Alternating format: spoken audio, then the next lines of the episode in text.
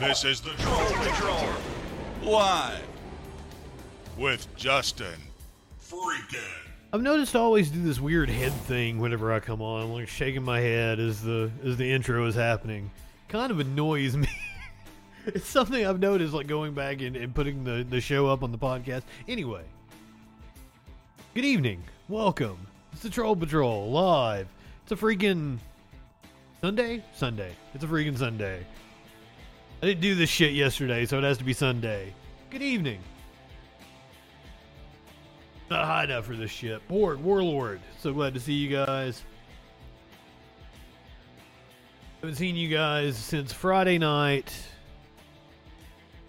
We watched the.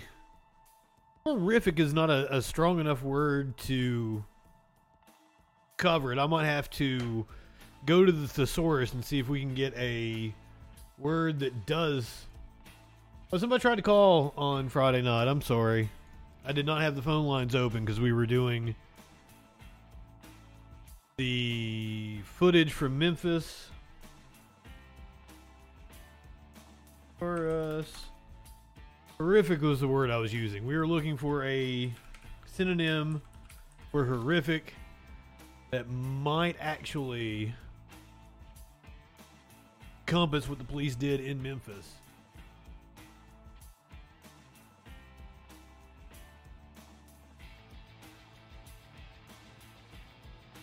Abominable, appalling, awful, cruel, disgusting, dreadful, eerie, frightful, ghastly, grim, grisly, gruesome, hair raising, heinous, hideous, horrid. All of those terms apply, and none of them are strong enough. I don't think abhorrent, beastly, blood curdling, detestable, loathsome, still not strong enough to convey the feelings I have towards the Memphis Police Department for what they did to that poor young man who was completely innocent. They said they pulled him over for reckless driving, and we don't even have proof that that happened. That's in question. Unfortunately, if you want to talk about reckless driving and the cops tonight, I got two different stories. Police in Texas killed three former student athletes, probably former student athletes because they dead now thanks to the cops.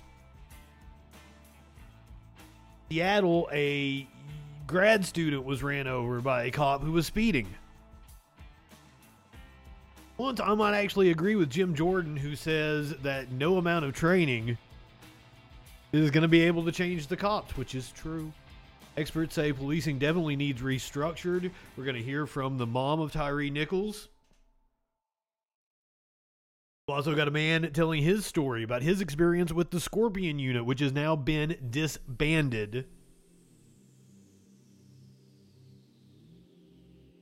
We're going to talk about the shooting that happened today in Jerusalem, which follows a mass shooting that happened yesterday in Jerusalem. Also, days might be off. It might have been yesterday in Jerusalem and the day before in Jerusalem because I think it's already tomorrow there. Confuse the hell out of everybody.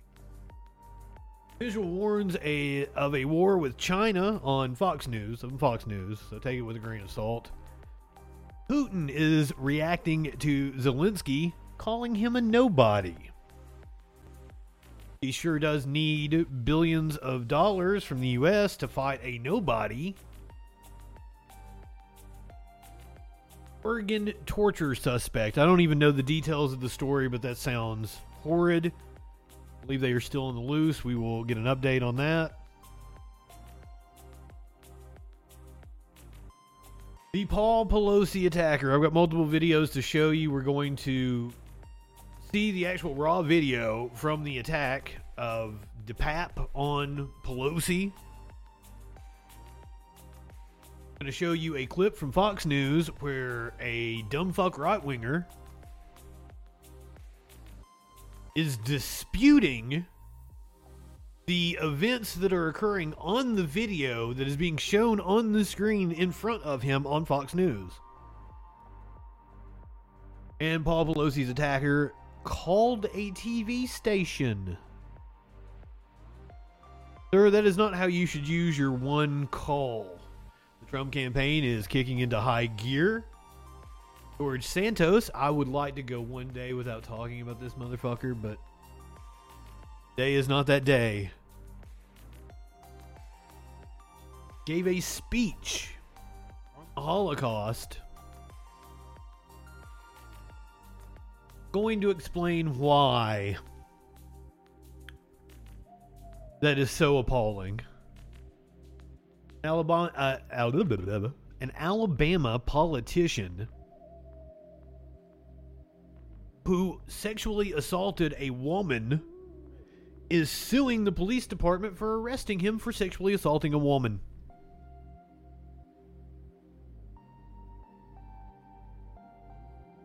Show you wild video from North Carolina where a home exploded. Uh, Kansas video out of Kansas. I'm going to show you a tractor trailer dragging a Kia down the road. Video of escaped Virginia inmates who have now been captured thanks to ring camera footage of them going through someone's yard.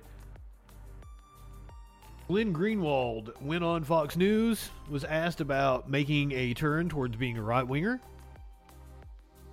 Our good friend, friend of the show, friend of the show, Bryson Gray, MAGA rapper and friend of the show, Bryson Gray, says that his video will make you pro life. I have my doubts, but I'm open minded. Jordan Peterson went on with Joe Rogan, had some thoughts on Greta Thunberg. Speaking of Greta, we're going to go to her arch nemesis, or at least someone talking about her arch nemesis, as Zuby is going to tell us about Andrew Tate's hidden message.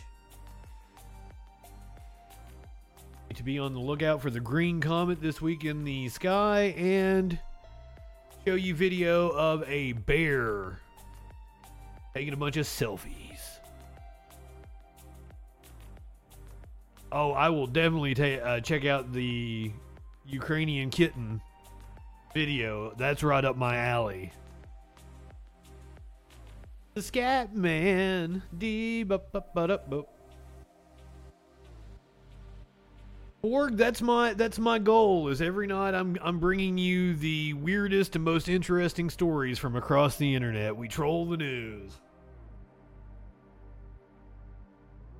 Play Oblivion. Put me on in the background.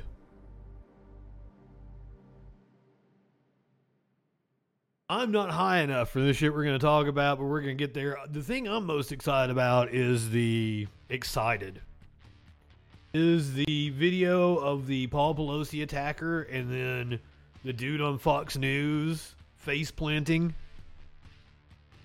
Paul Pelosi's attacker actually calling a local TV st- uh, show.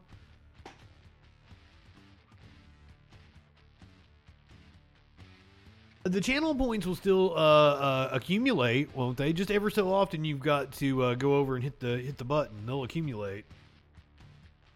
DJ Dub, good evening. Porg, I don't know if I told you good evening. Simp, so glad to see all of you. I mean, my goal is to make this must see viewing. Join me every night at 8 p.m. Eastern. Find out what that news be doing.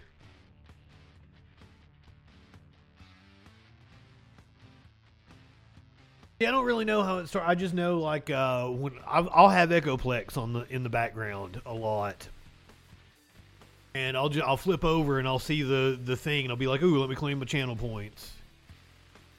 We're talking like I got like 40, 50,000 over there. I probably need probably need to use them more.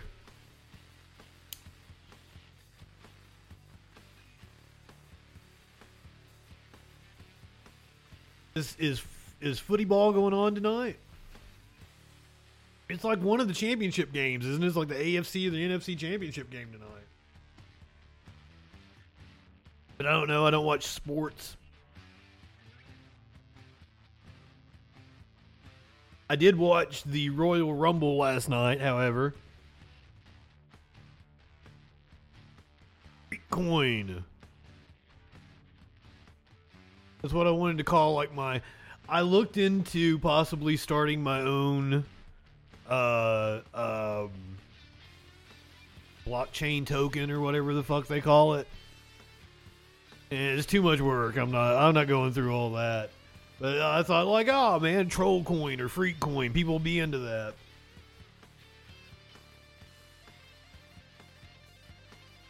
Cancel Justin indeed. I'm back on YouTube. I've put some videos on YouTube, but like I just made the Madison Cawthorn video of him like eating the raw meat and, and stuff. I don't think I'm gonna put that on YouTube. Just because I'm worried that like that might be too violent. So we'll we'll we'll put all the stuff on YouTube that might be controversial come February 3rd. That's when my one of my strikes expires. I'm so glad you guys pointed out to me what was wrong with my my channel trailer, and I can take that that shot out. And man, like I, I went back. I love that shot. That is one of my favorite shots I've ever done from any of the work, any of my work that I've done.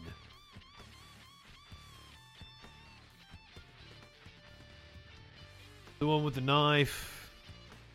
Um, Kilty Tweed is her name. Fantastic actress. It's the the original. Also, like, got her in mid carve. Her eyes, her eyes being so expressive. Apparently, the knife, because I got um, I got flagged for inciting violence.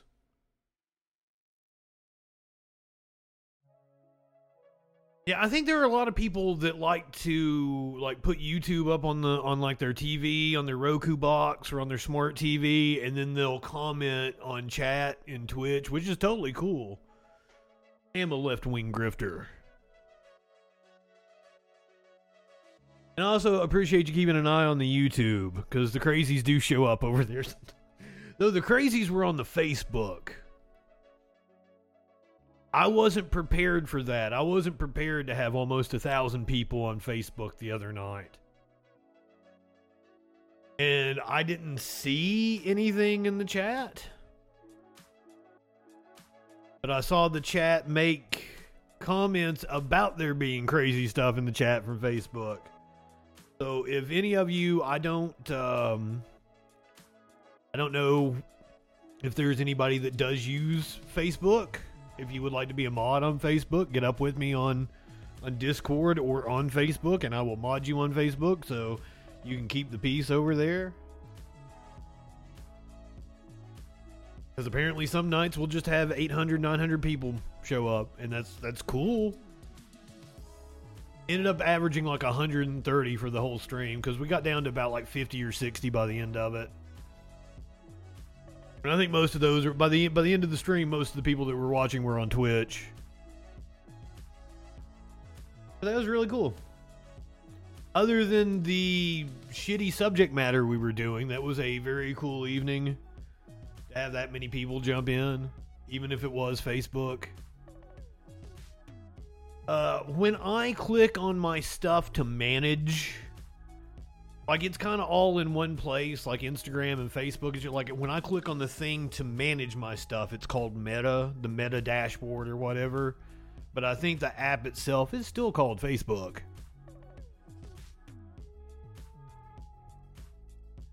and let me tell you it is it is wonky. It don't work right most of the time. The meta dashboard sucks. Ducky tater. I do encourage uh, any of you, if you are fans of pro wrestling, do check out the Royal Rumble from last night. I won't I won't spoil anything, but my God, my God, I don't have the picture. Thank you, Sharpie. I've, I have not seen a crowd go that fucking nuts and, you know, Roman Reigns is very popular. He is a very popular bad guy. But there was an arena full of people chanting, fuck you, Roman. That's how you do it. That's wrestling. It was so good. Some people are calling it like the greatest the greatest angle of all time. Efficiency is key.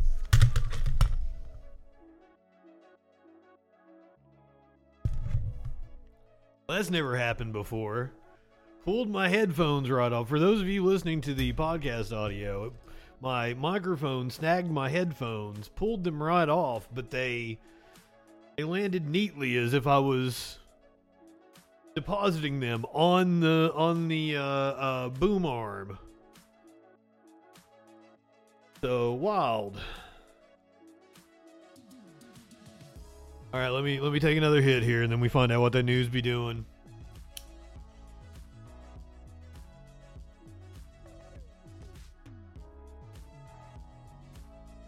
Fortunately, unfortunately, it's just another day in mass shooting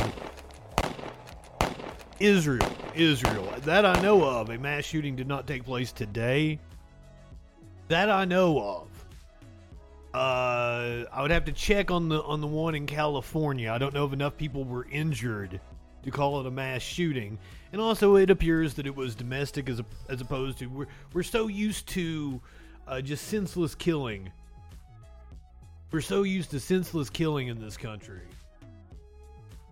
that you know when a a shooting has a reason, like a dude was disgruntled with the ballroom, or the the the worker went postal at the at the shrimp farm. It it kind of ah, at least it wasn't just for any reason, you know, or no reason at all. At least at least they had a reason. It wasn't just senseless. I don't even know how I got off on that tangent. Voodoo, good evening. We're going over to Israel where multiple shootings have happened. As violence is popping off, um, a raid the other day by Israeli forces killed, what, 10, 11 Palestinians? I don't remember what the body count was. Now there are escalating tensions between the two sides, multiple attacks. Tonight, America's top diplomat headed to the Middle East as a spiral of deadly violence grips the region, posing a pivotal test to Israel's new far right government. CBS's Imtiaz Tyab reports. The streets of occupied East Jerusalem are yet again a crime scene, following a second shooting there in less than 24 hours. This time, the alleged shooter was a 13 year old boy from the Palestinian neighborhood. Kralio, good evening. And yes, by the strictest definition of the word genocide, you can call this a genocide. If you if you think genocide is too harsh, it most certainly is an ethnic cleansing, which is a component of genocide. A lot of people want to be very cautious when using that word, sometimes overly cautious Hood of Silwan. According to Israeli police, he was, quote, neutralized and taken into custody. The two victims are in critical but stable condition in hospital. Today's gun attack, part of a wave of violence to grip the holy city. On Friday, another Palestinian gunman shot dead seven Israelis and injured three more near a synagogue on Jerusalem's outskirts, the deadliest gun attack since 2008. Angry Israeli protesters took to the streets shortly afterwards, chanting, Death to terrorists and death to Arabs. Also there. Well, that sounds really racist. An ultra nationalist previously convicted of incitement to racism against Palestinians and who is now Israel's new national security minister. A day earlier, Israeli forces carried out a massive raid in the occupied West Bank city of Jenin killing nine Palestinians in what was the territory's deadliest single day for years, leading Palestinian officials to cut security ties with Israel and armed Palestinian factions in Gaza to fire rockets into Israeli border communities. Secretary of State Antony Blinken's planned visit to Israel and the occupied. I just, if I if I could talk to the Palestinians, like please don't fire the rockets. I feel like that doesn't it doesn't do any good. They got the Iron Dome you you aren't going to do any damage with your rockets. Very few get through, And the Israelis use it as propaganda. Now, I'm not one to tell you how to take direct action against an oppressor. I, that's just the the way I see it. Secretary of State Antony Blinken's planned visit to Israel and the occupied West Bank. Israel already has nukes. Dominated by these latest tensions, amid growing questions over what, if anything, can be done to calm this highly volatile situation. Imtiaz Tyab, CBS News, Tel Aviv. I it's not my place to tell anybody how to fight their oppressor. But it's just from from the way I see it, they don't do any good. And there there are other means and they're just used as propaganda against their efforts. But who am I to tell a people that have been oppressed for decades now, half a century or more, that you know your way of of fighting against your oppressor is wrong. Me me me me me. Good evening, Mr. Balls. Good evening. So glad to see all of you. Everybody who has snuck in during the Israeli story. We got a motherfucker over on Fox News saber rattling about China, and that worries me. Now we've we've got into this many times. I don't know um, if we have some sort of conflict with China. Sitting cow. Good evening. Uh, Bob, Bob Badotti. Good evening, my friend. So glad to see you, Bob. Yeah, the chat's going to tell you to be on your best behavior. I unbanned Bob personally, as long as he's not being, um, as long as he's not being abusive. Totally let Bob stay, and I didn't, I didn't see anything that was abusive. I saw it's borderline trolling, but this is the fucking troll patrol. So who who am I to tell people like, oh, you come in here trolling, you get the boot. Hey Justin, are you trolling? Perfect angel indeed.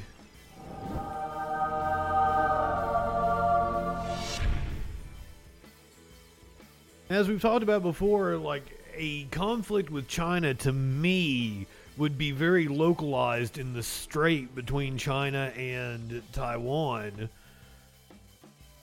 I don't see either country invading the other, and neither neither could that possibly go well. China's army is young. They're not as well trained, well equipped, technologically advanced as we are, but there's probably a lot more of them. there's probably a hell of a lot more of them. A four star U.S. Air Force general telling his officers to prepare for war with China within two years, instructing them to drill service members with, quote, the full understanding that unrepentant lethality matters most. General, General Mike Minihan, head of. Okay, so Bobby, that's no. You're actually wrong on that. We don't rely on everything from China.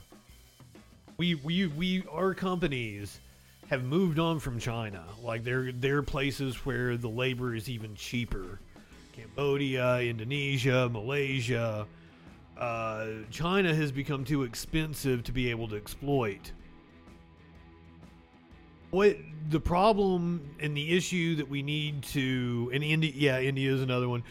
Uh, the problem that we need to hone in on and why we're at a tension with China is because of Taiwan and the manufacturing of uh, chips.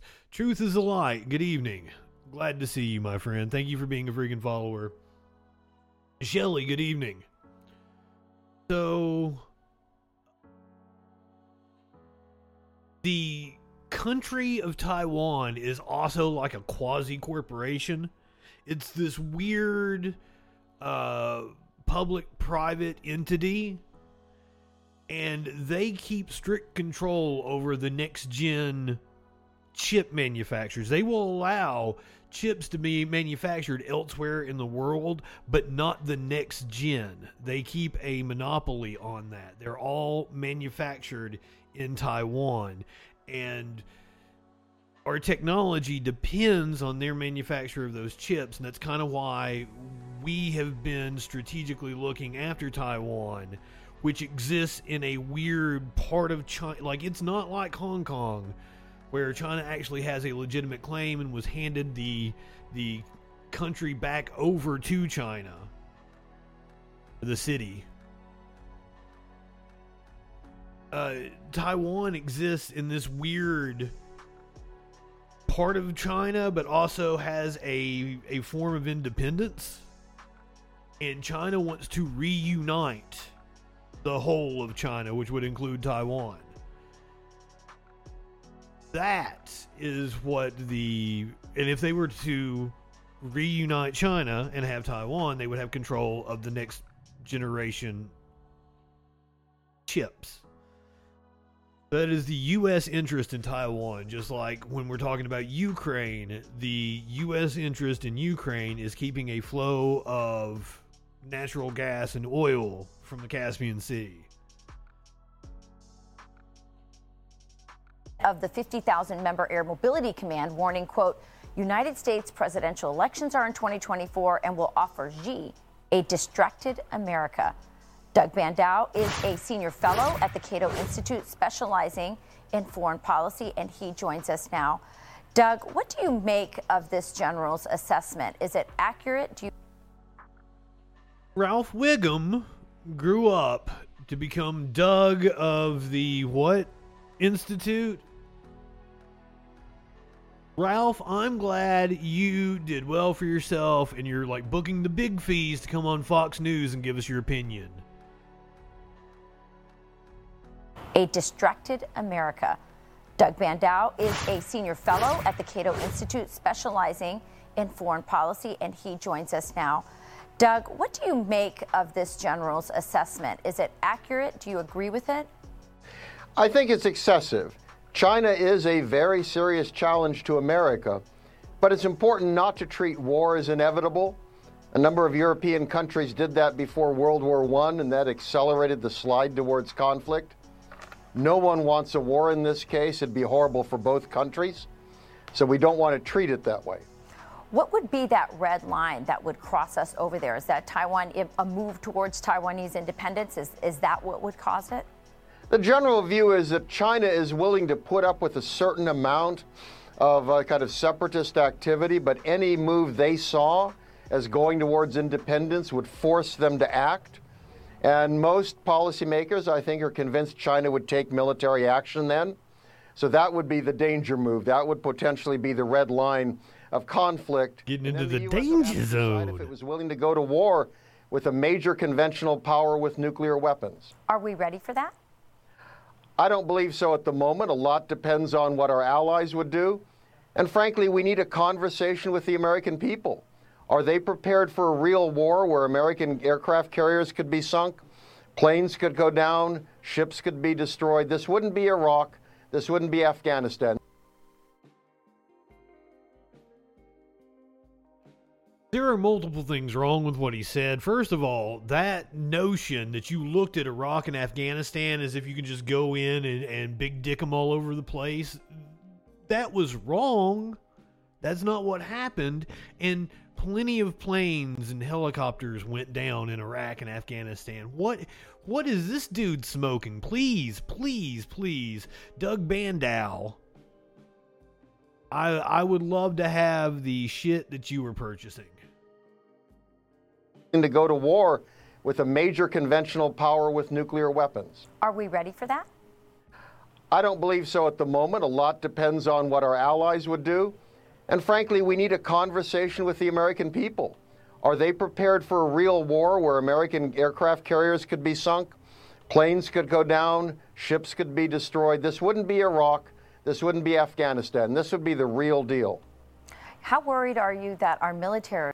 And, like, how insulting is that to the 4,000 something soldiers that we lost in Iraq alone? The half a million that that that some uh, NGOs estimate died in Iraq. Not to not even to count Afghanistan, all the people who lost their lives there. Oh, those weren't real wars. That didn't take 20 years and drain our treasury. This dude is is a ghoul. fuck this dude. Is focused and and that they are distracted by woke policies. Not even to account the, the suicides and the I think the veterans and all the challenge here is that what the, the cancers government- and the burn pits and everything that happened. Oh my like this dude is an absolute monster. government and the U.S. military do best is deal with major crises that other countries can't deal with. No, we don't. And You're quite right. There are a lot of distractions out there that if we want to be prepared for a war with China, you got to focus on that. It's not the Middle East. Frankly, it's not even Europe that the Europeans are much better, you know, able to uh, deal with. We've got to focus on this. And again, we want to make this a very conscious decision. It's not something you sleepwalk into. This would be an extraordinary conflict. And there have been war games that have obviously been played. How do those turn out? How does America turn out in those war games? A lot of them the U.S. loses. Uh, even when the U.S. wins, it's a catastrophic cost. There was a recent one that had the sinking of two U.S. carriers. But yet he's pushing for it. Does it not seem that he is very pro war with China? You know, you have 5,000 sailors on a carrier going down, losing lots of aircraft. So this, again, we can't go into this assuming we would win, and we can't go into this assuming the Chinese would back down. This is for them is an existential issue. It's a long ways away from America. Taiwan is as close to China as Cuba is to America.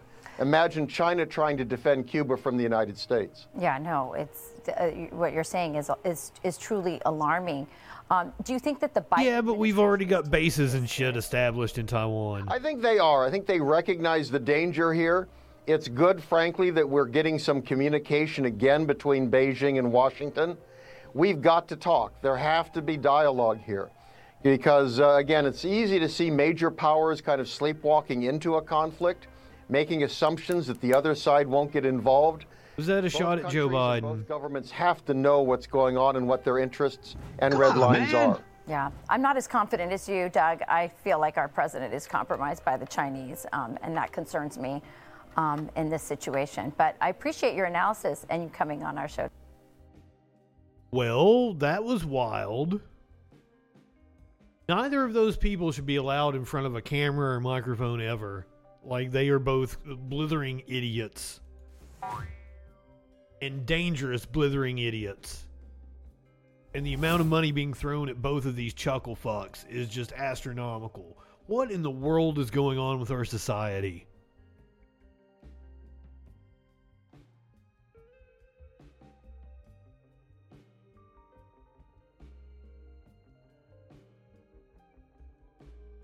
We've lost our ever loving minds.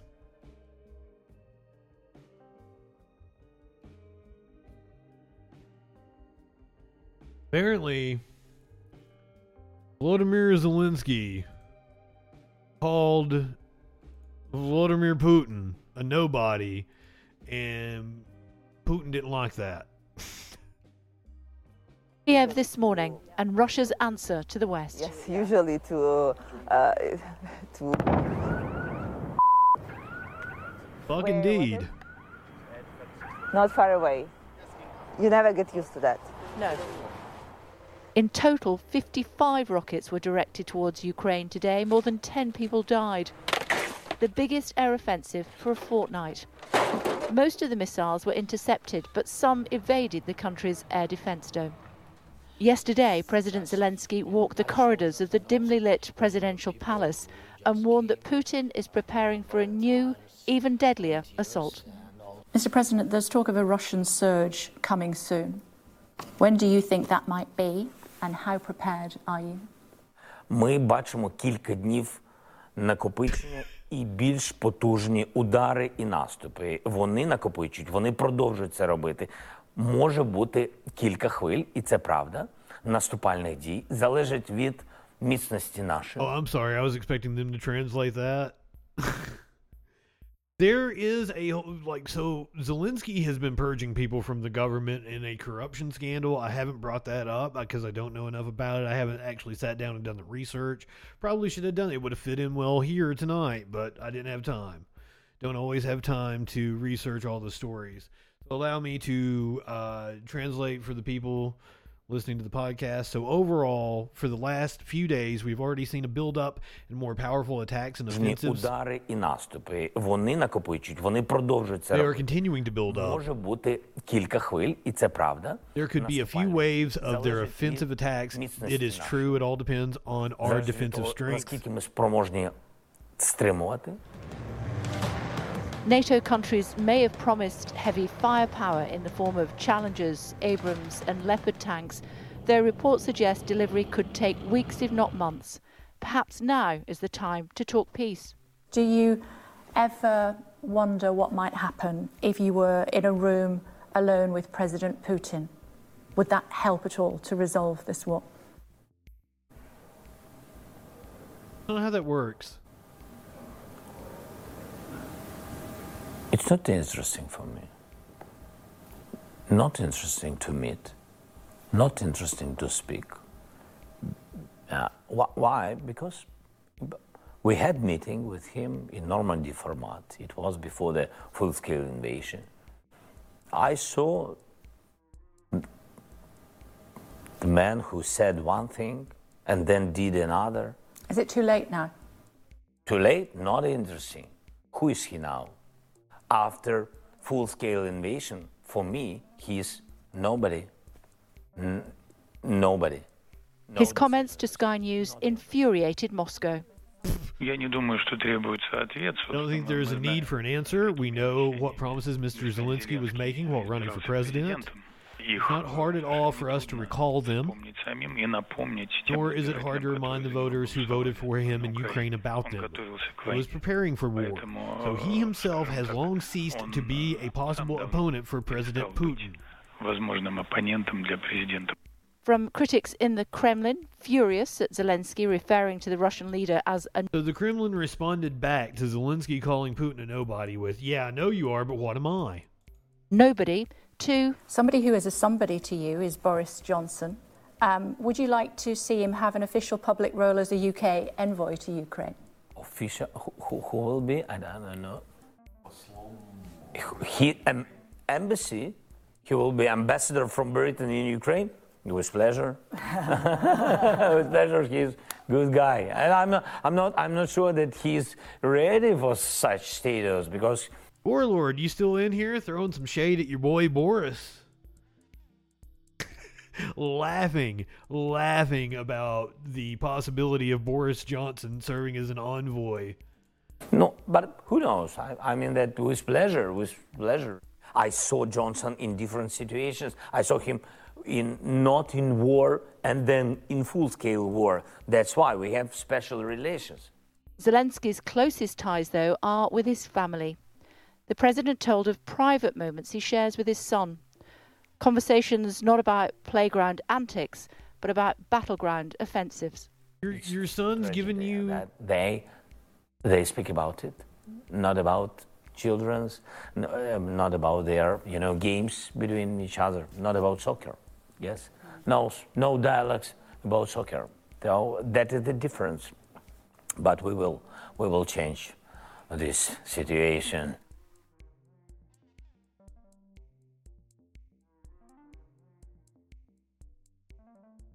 I feel like he just said that he takes tactical advice from his kid who looked to be what, eight, nine, ten?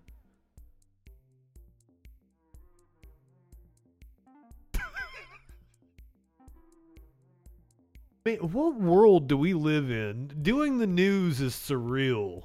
The shit you hear.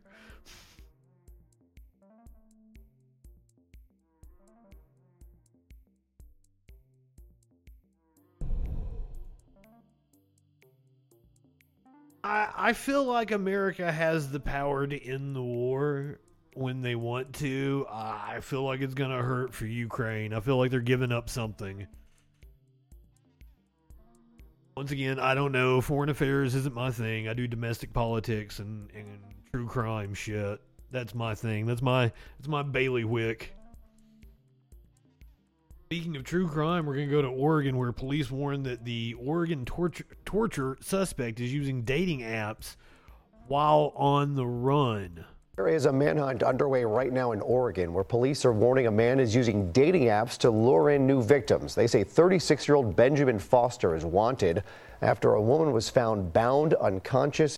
Looks looks about right. That's uh for those of you listening to the podcast, this is what I would call Proud Boy chic. A near death in Grants Pass.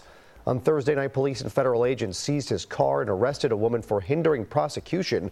But Foster got away. Police say he may be using those apps to find people to unwittingly aid in his escape. In 2019, he was charged with two similar crimes in Nevada, but was allowed to strike a plea deal, making him eligible for parole less than a year after beginning his sentence. Hello, I'm Mark Brown. Get more great ABC. Mark Brown, thank you. You you have provided us with so many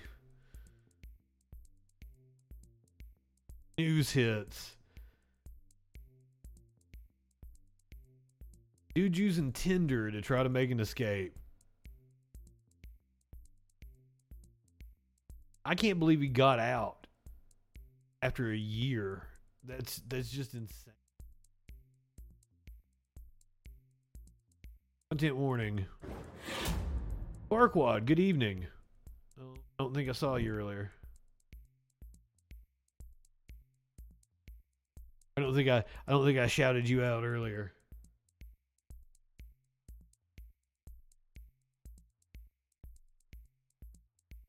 Oh, the Scorpion unit. Scorpion unit has been shut down in Memphis. Content warning, we're going to be talking about the brutal murder Tyrese Nichols. We're going to hear from his mom. And for once, we may even agree with Gymnasium Jordan. Department said it would shut down the crime fighting unit that included officers charged in the death of Tyre Nichols. The so called Scorpion unit had a reputation for using aggressive tactics. Those officers, now fired, face second degree murder and other charges in the death of the 29 year old following his violent arrest earlier this month. Today, people in Memphis turned out to demonstrate after videos were released showing Nichols' anguish as officers hit him with a baton and repeatedly punched kicked, and pepper sprayed him. In a tweet today, former President Barack Obama described those actions as, quote, vicious and unjustified, and a painful reminder of how far America still has to go in yeah, fixing Mr. Balls, how we it's horrendous. our streets. CBS's Elise Preston is in Memphis tonight and leads us off. Elise, good evening. Good evening to you, Adriana. There are still a few protesters here, but the weather has largely stopped people from coming out despite the outpouring of grief following the release of the video. We have to warn you, some of this footage is disturbing. Oh, we know. I didn't do anything. Pain and protest over newly released videos showing Memphis police officers beating Tyre Nichols. The police chief told CBS's Jeff Pegues she questions the reason officers gave for pulling Nichols over in the first place alleged reckless driving. And it's very puzzling for me that I don't have the information that I need to at least understand what started this. Today, G.A. Hardaway, who represents Memphis in the I do I do want to point out we watched all of the videos. Memphis police were selective about what they actually released to us. We never saw footage from the initial interaction. We didn't see body cam footage from the other officers that were standing around while the beating was occurring. Like one of them, we couldn't even really see what was going on because he knocked his body camera off or his arm was covering it up. So they only let us see what they wanted us to see. One of the things that I I found particularly telling was was one of the cameras. The cop said that Tyre reached for his gun. I don't believe that for a second. No, nowhere in any of the footage did we see that to be the case at all. The Tennessee legislature is demanding more transparency from the police chief about the so called Scorpion police unit the officers were a part of. Who decided that we needed a Scorpion unit with that kind of uh, leeway, with just a wild, wild west attitude? The police chief says the Scorpion unit had three teams of about a few dozen street officers who targeted violent offenders in high crime areas. Today, the Memphis Police Department announced it's now deactivated the unit. Memphis police say other officers are also under investigation. Two Shelby County deputies have been relieved of duty without pay while their conduct is investigated. And Memphis Fire Department has done the same with two of its employees. Nichols' family says anyone on scene that night should be charged with something. Yes. There were other officers that you saw and they did nothing to help. Mhm, exactly. Do you want those officers to be charged as well? Yes, I do. You saw them all walking around while my son was on the ground. You know, that's a dereliction of duty. Nichols, a 29 year old father and FedEx worker, died in the hospital three days after the violent beating. The release of the video brought hundreds of Memphis protesters out to streets Friday night. Many marched to I 55 and for hours blocked the bridge connecting Memphis to Arkansas. Protesters were out again today. I care about the city and I care about the people here. Something like this should never happen to anybody again. Elise, thank you for your tireless reporting there. Today, some Democratic lawmakers in Memphis held a press conference calling for new legislation after seeing the video. What did they say? Well, they are looking at more mental health evaluations for officers, more implicit bias training, and they want to see an effort to, to stop fired officers from being hired by other departments. Those lawmakers, Adriana, say that bills could be proposed as early as next week. That all seems so obvious that like it should have already been being done. Sky Comet, good evening. So glad to see you.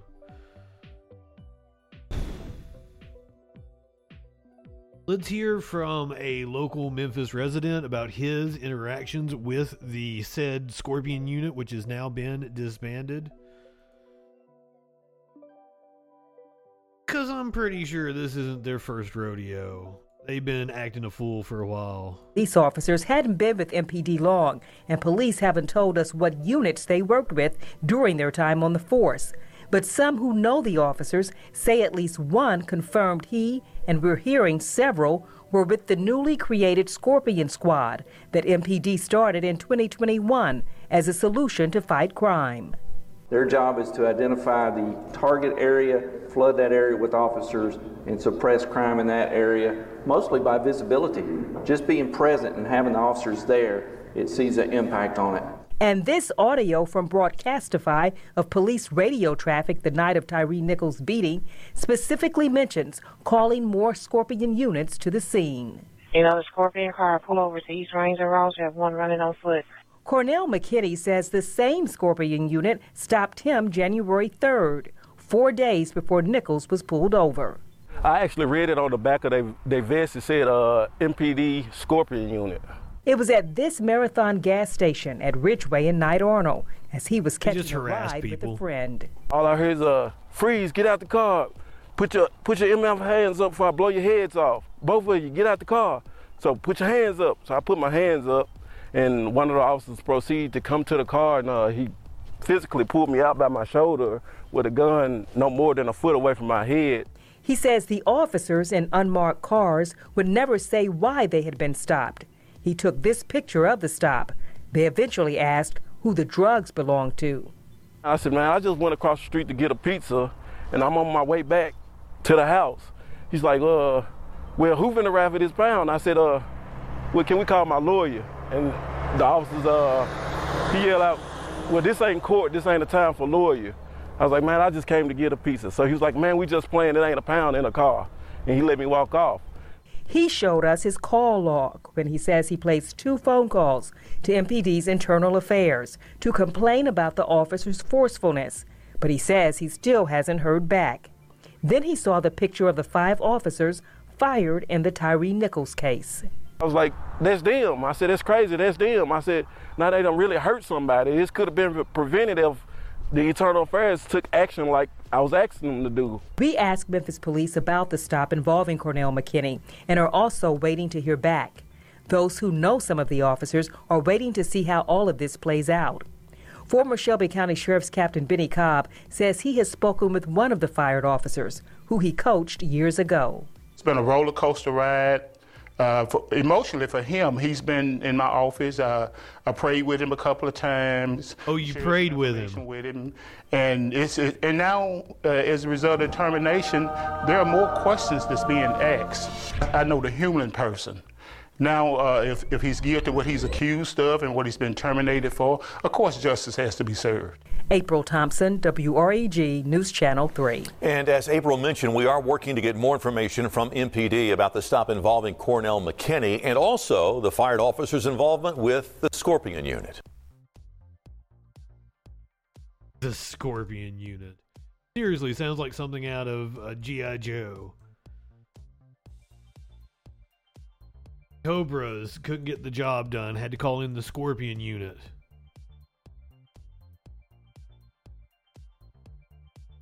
Let's hear from Tyre's mom.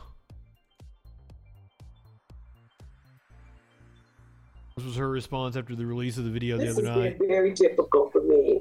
I truly believe that there's going to be a greater good that comes out of this. And that is what keeps me going and continuing to fight this justice for my son because I'm not going to stop until every person that had anything to do with my son's death is prosecuted to the fullest of the law. Indeed. That includes all the motherfuckers that were just standing around out there.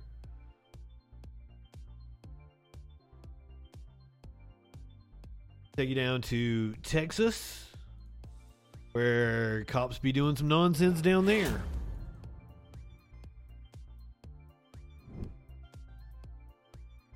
Three former Cameron High School athletes are dead after a police chase ends in a fiery crash. We should outlaw police chases.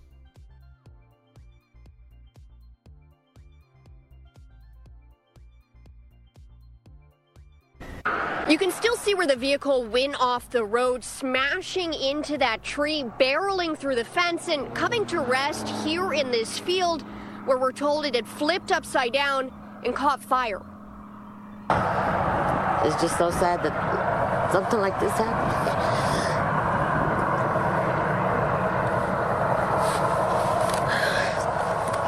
So young. Raquel Herta stopped on the side of US 190 Friday to visit the site of a crash that claimed the lives of her daughter's friends 24 hours earlier. 19 year old Fabian Bynum, 20 Gardens, good evening. Darius Bynum, and 21 year old Malik Thomas. They were good young men. That's all I can say. Milam County Sheriff Mike Clore claims Fabian was driving more than 20 miles over the speed limit between Cameron and Milano and didn't stop when his deputy tried to pull the vehicle over. The deputy then chased the three young men. Um, it's, it's very sad. It's um, very hard, uh, heartbreaking. According to a Texas Department of Public Safety report, Fabian tried to pass another car during the chase and lost control of his vehicle, crashing into this field where the car caught fire. Really don't know how to take it at this moment. But with the God's help and we're, we're, what can we do? Just Cops should never initiate chases. and pray for the family. Cameron High School confirmed the three young men were recent graduates and former athletes. They played uh, good sports at the Yo High School, and they were just real good friends of everybody. They would get along with everybody. And there is a prayer vigil being held at Cameron High School this evening for the three young men that is open to the public. In Milam County, Shannon Ryan, Fox 7 Austin News. Because here's the thing: is I have been doing this show less than three years, just under three years, and we have covered 15, 20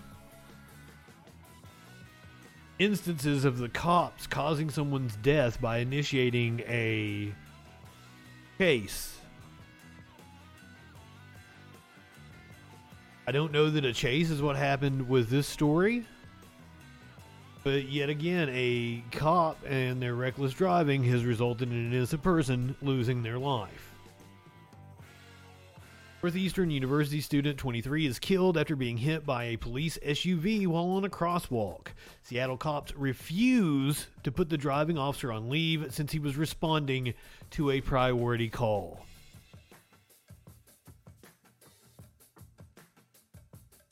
Refused to put him on leave when he should be charged with uh, vehicular homicide. Jaahnavi Kandula, 23, was seriously injured and died a day later at the hospital. The officer who struck Kandula was returned to service two days after he after the hit. Police have not released the name of the officer and said the hit was accidental. This is a picture of Kenduli. Beautiful young woman who should still be with us. Kandula was struck down while crossing Dexter Avenue North near where it crosses Thomas Street in Seattle. The intersection's crosswalks are heavily marked by bright yellow reflective indicators. A large neon sign are surrounded by bike lanes and a wide median. Officers on the scene found Kandula still alive and performed CPR until the fire department arrived and took over life saving efforts. She was transported to a nearby hospital and died of her injuries the following day. Cops said they were not investigating the accident as a use of force case, uh, noting they did not believe the officer had intended to hit Kandula.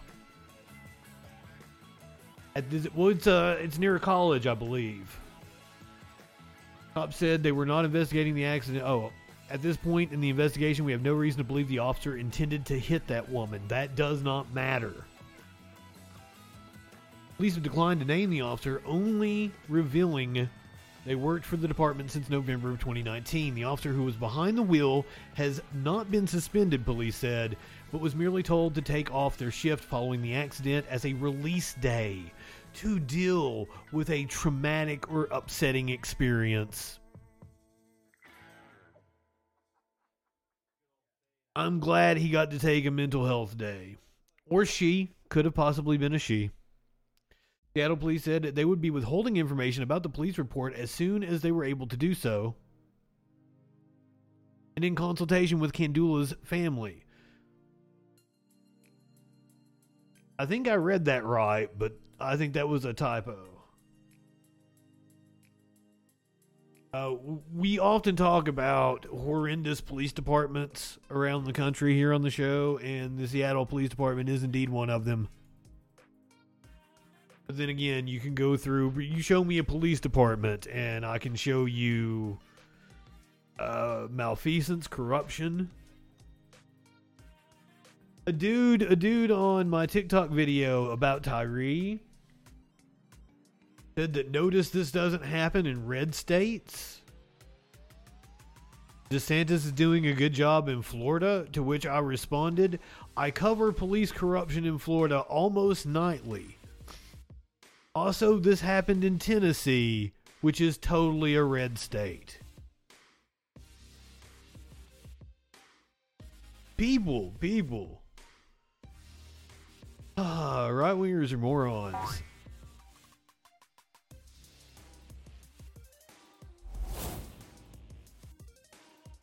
Come back from the other side of the break. Uh, if you're sobbed, I'm not going anywhere. I got my beverage. Don't need to tinkle. Experts are saying policing needs to be restructured. No amount of training is going to reform the police, according to Jim Jordan. I might agree with him on that one. Talk about the Paul Pelosi attack video of the attack released on Friday. We've got a hilarious clip from Fox News where some conspiracy theorist is saying some bullshit, and the video on the screen disputes what he's saying. The attacker called a TV station to tell his side of the story and to apologize. Wild, wild. Trump, the Trump campaign is kicking into high gear. George Santos gave a Holocaust speech. We have an Alabama politician that was arrested for sexually assaulting a woman who is now suing the cops for arresting him. Video of a, a home explosion in North Carolina, video of a tractor trailer dragging a Kia behind it. Glenn Greenwald goes on Fox News to say that he's not a right winger. I got a video that they say will make you pro life. Jordan Peterson went on with Joe Rogan, had thoughts on Greta Thunberg.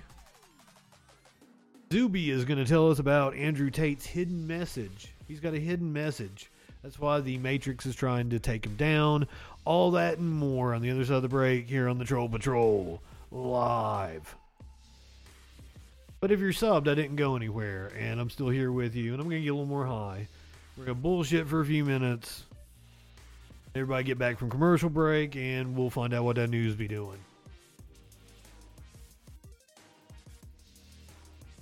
How is everyone this evening? Apparently, France, which is still in the middle of protests over the raising of the retirement age, apparently the government is saying it's not backing down. 64 is non-negotiable. I, I hate to tell you, but uh, I bet they got some things that'll make it negotiable. Got some Molotovs. They got some riots that'll make it negotiable.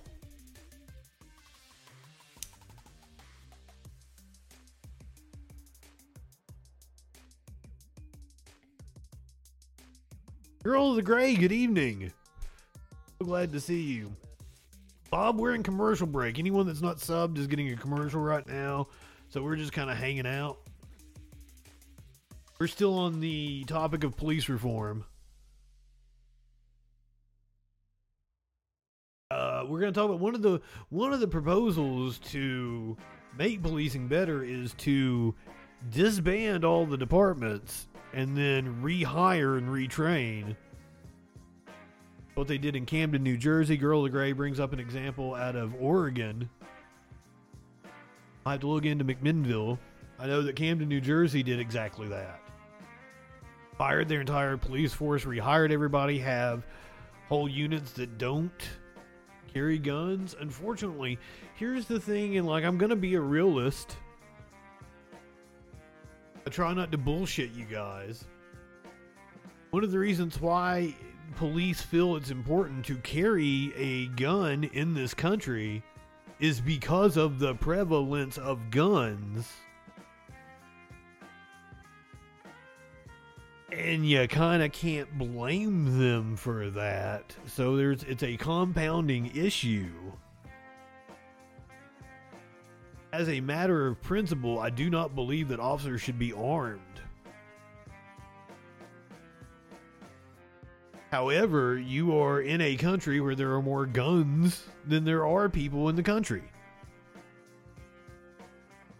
And the idea that somebody's going to pop out of their car and start shooting at you when you pull them over it's it's not out of the realm of possibility because we see it all the fucking time.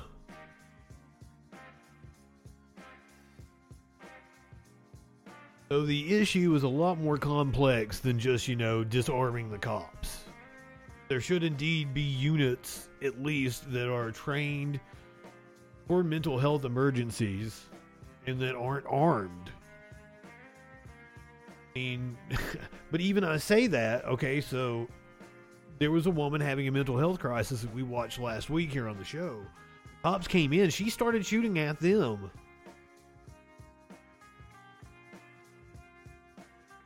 Mean, you like that's a horrendous situation to send a non-trained EMT into. I do not believe that gives the cops the ability to shoot her in the head, which is what they did. They shot her right fuck in the head. She dead now.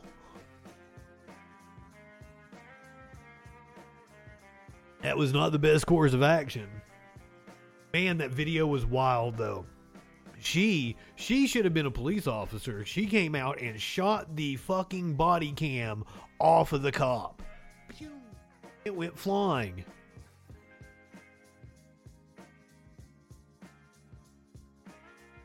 I, EMT training for police would also be uh, ideal in an in a utopian society. Police would be trained at least, you know, as well as a lifeguard at a fucking pool. I don't know that they are. I don't think that they are. I haven't seen evidence that they are. This is the guy that uh, the guy that went on with uh, producer Dave the other night was talking about how he had medical training. Producer Dave asked him what it was, and he was a lifeguard at a pool.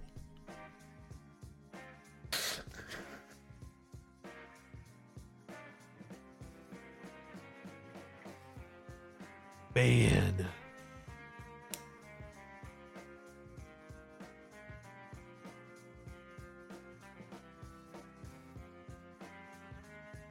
kind of world do we live in? Oh, he was a diving instructor. Okay, I I undersold him. He wasn't a lifeguard, he was a diving instructor. I I guess there might be a little more training in that to be fair to him.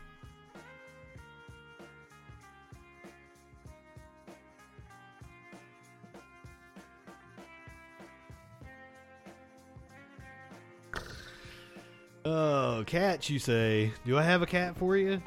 Is Smokey in here with me?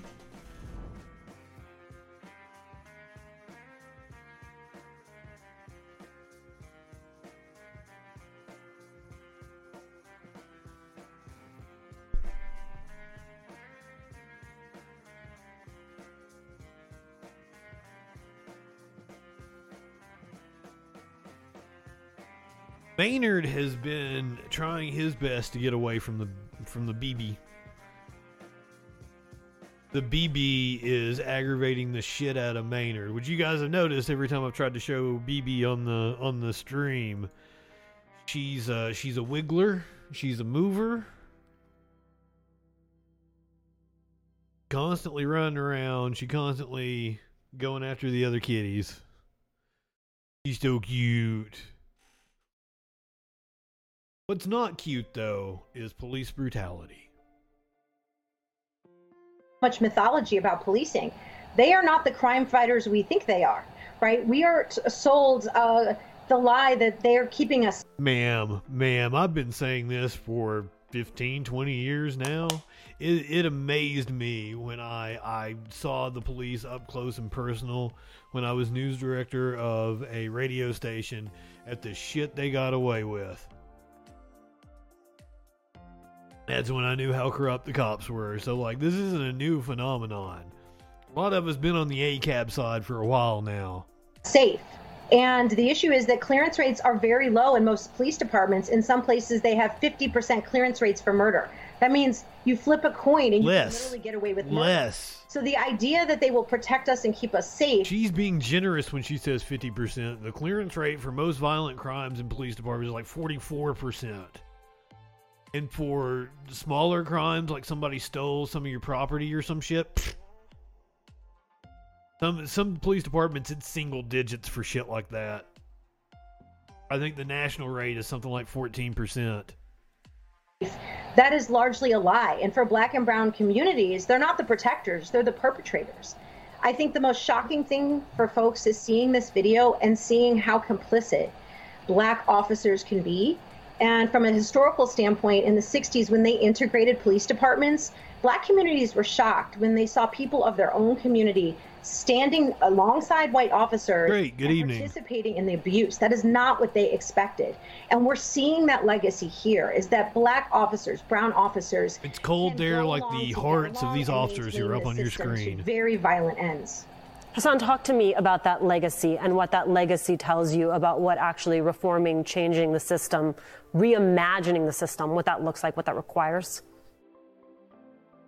Well, clearly yeah, Keegan, tell us about it. Simply to change the faces. Uh, you can change the players on the field, but if you're calling the same plays and you're training the players the same way, the outcome is going to be exactly the same. Black folk, brown folk, uh, people of color do not have a particular genetic immunity to the forces of white supremacy. And if we're training people to look at African Americans, to look at people of color, to look at black men, to look at Latino men as particularly dangerous, uh, then these types of things, or less than human even, then these types of things will continue to happen. So we need uh, serious structural reform, not just the integration of different people uh, into uh, the existing system and structure and, and, and culture of policing. We have to reimagine what does it mean to police equitably and to police communities and to have public safety in our nation's cities.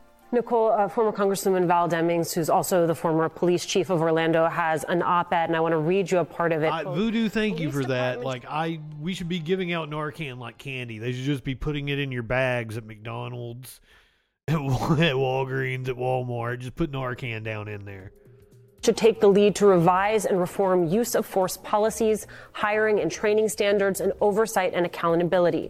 Officers on special units need to be highly seasoned, fully accountable, and regularly rotated. I, I wonder if that feels then sufficient to you.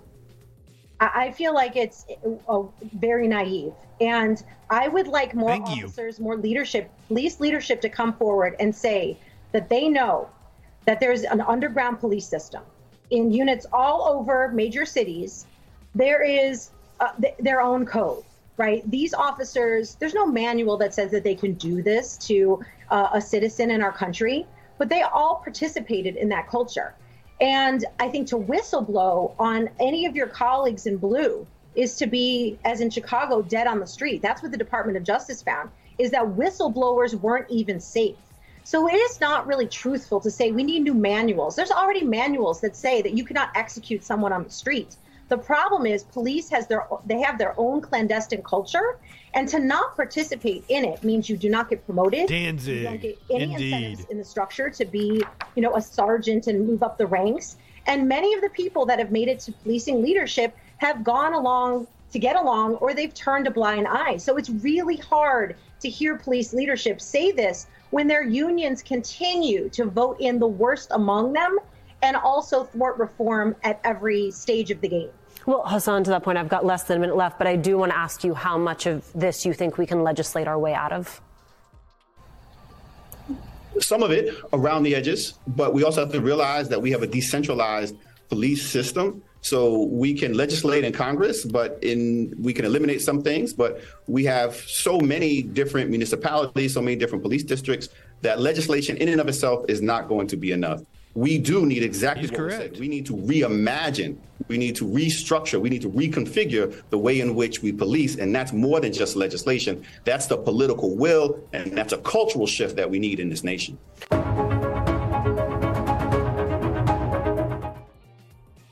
Damn it, Tadpole. our our resident scatological expert. Speaking of scatological, this piece of shit right here, Jim Jordan, might be onto something. We might actually agree with what Jim Jordan has to say. He was on with Chuck Todd this morning on Meet the Press. Uh, Let me start with uh, what we saw. Senator Tim Scott, let me put up a quote, what he said. He said, We've been here too many times before. We cannot continue down this path. America can't not stand silent. Let it serve as a call to action for every lawmaker in our nation at every level. Yeah. What action you, would you like to see Congress take? Well, I don't know that there's any law that can stop that evil that we saw. That is just, I mean, just difficult to watch. Um, what strikes me is just a lack of respect for human life. Um, so I don't know that.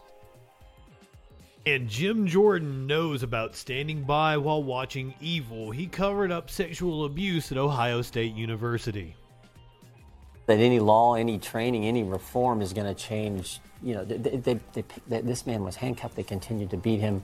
Um, Like I he was actually Kevin Owens at the I- Royal watch The whole thing, but as I watched it, I was reminded of when we had a hearing probably two years ago when when George Floyd's brother came and testified in front of the Judiciary Committee, and it was one of those moments where fact and truth and emotion all came together. And he, he said something at hearings, actually during the questioning portion of the hearing. He said, Life is precious. And it was one of those moments that grabbed everyone in that hearing, both, both parties. And the fact that we saw that these individuals, these five individuals, did not have any respect for life. And again, I don't think these five guys represent the vast, vast majority of law enforcement.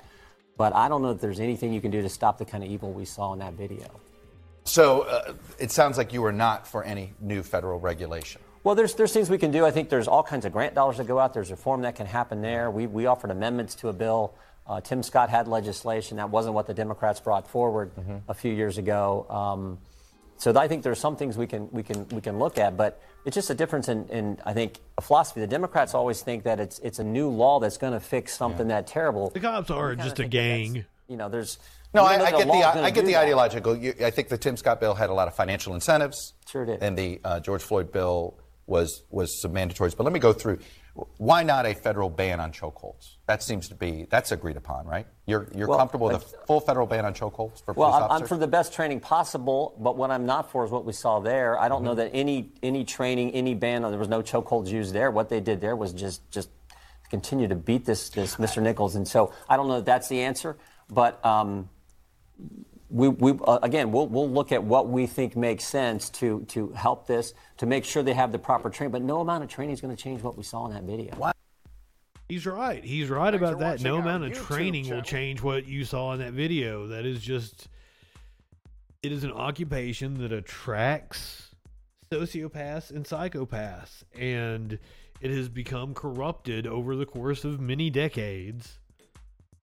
Not have cameras. We didn't know what they were doing. People didn't believe. People didn't believe that the cops were abusing their power the way that they were.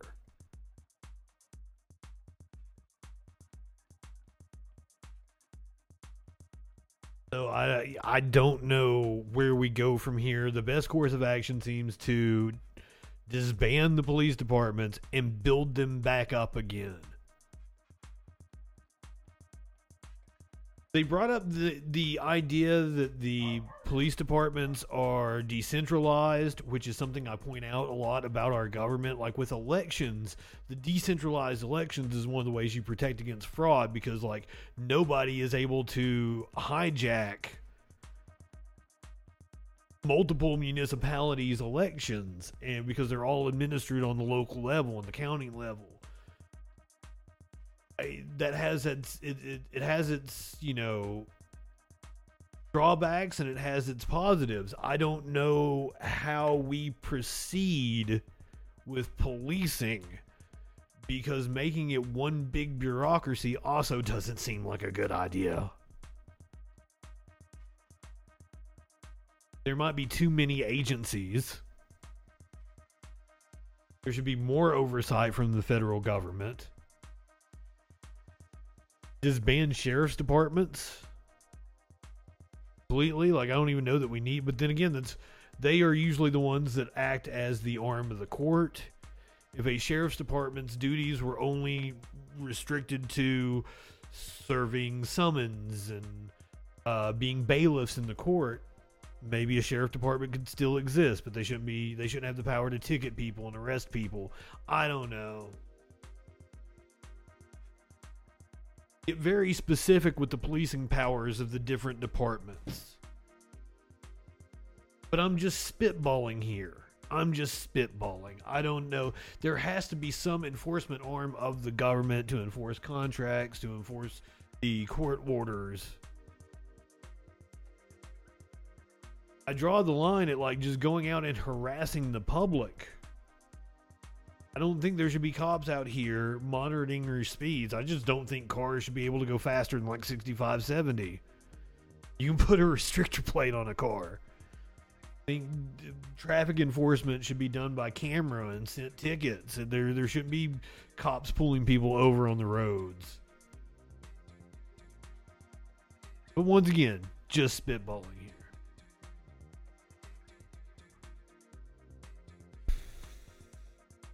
Yeah, you could. do- Okay, so yes, voodoo. That is, you can take a regulator off the car uh, really easily.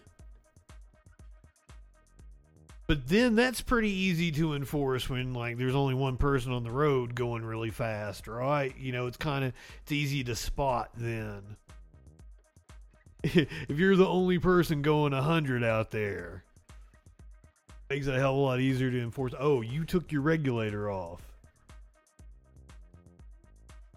This is this is one of the videos that I've been multiple videos we're gonna watch here. We're getting we're getting to the insane shit. On Friday, We were on on Friday. We were covering the Tyre Nichols. We're covering that video, but there was another video that dropped on Friday, released to the public for the first time, and that was the video of the attack on Paul Pelosi, Nancy Pelosi's husband. And yes, it is brutal. Content warning.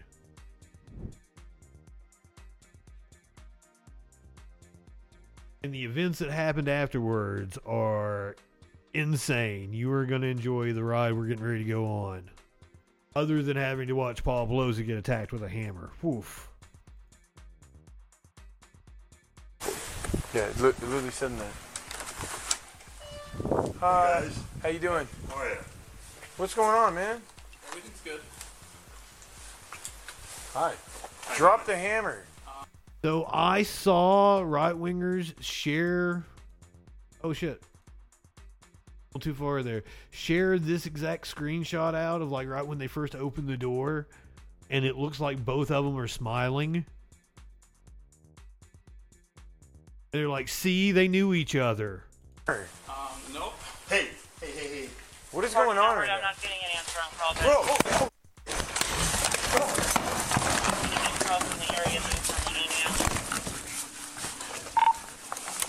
I got him, I got him. Paul Pelosi has his sitting cow. Good evening.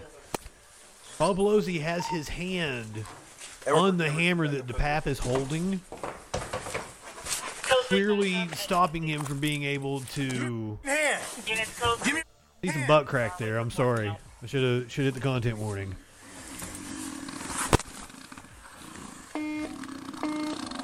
That all happened really fast. Edward 14, Edward 10, medics code 3 as well. God, the noise that Paul Pelosi is Hi. making. How you doing? Oh yeah. What's going on, man? Everything's good. Hi. Drop the hammer. Nope. Hey, hey, hey, hey. What is going on right now? I'm not getting an answer on call. Bro, oh, oh.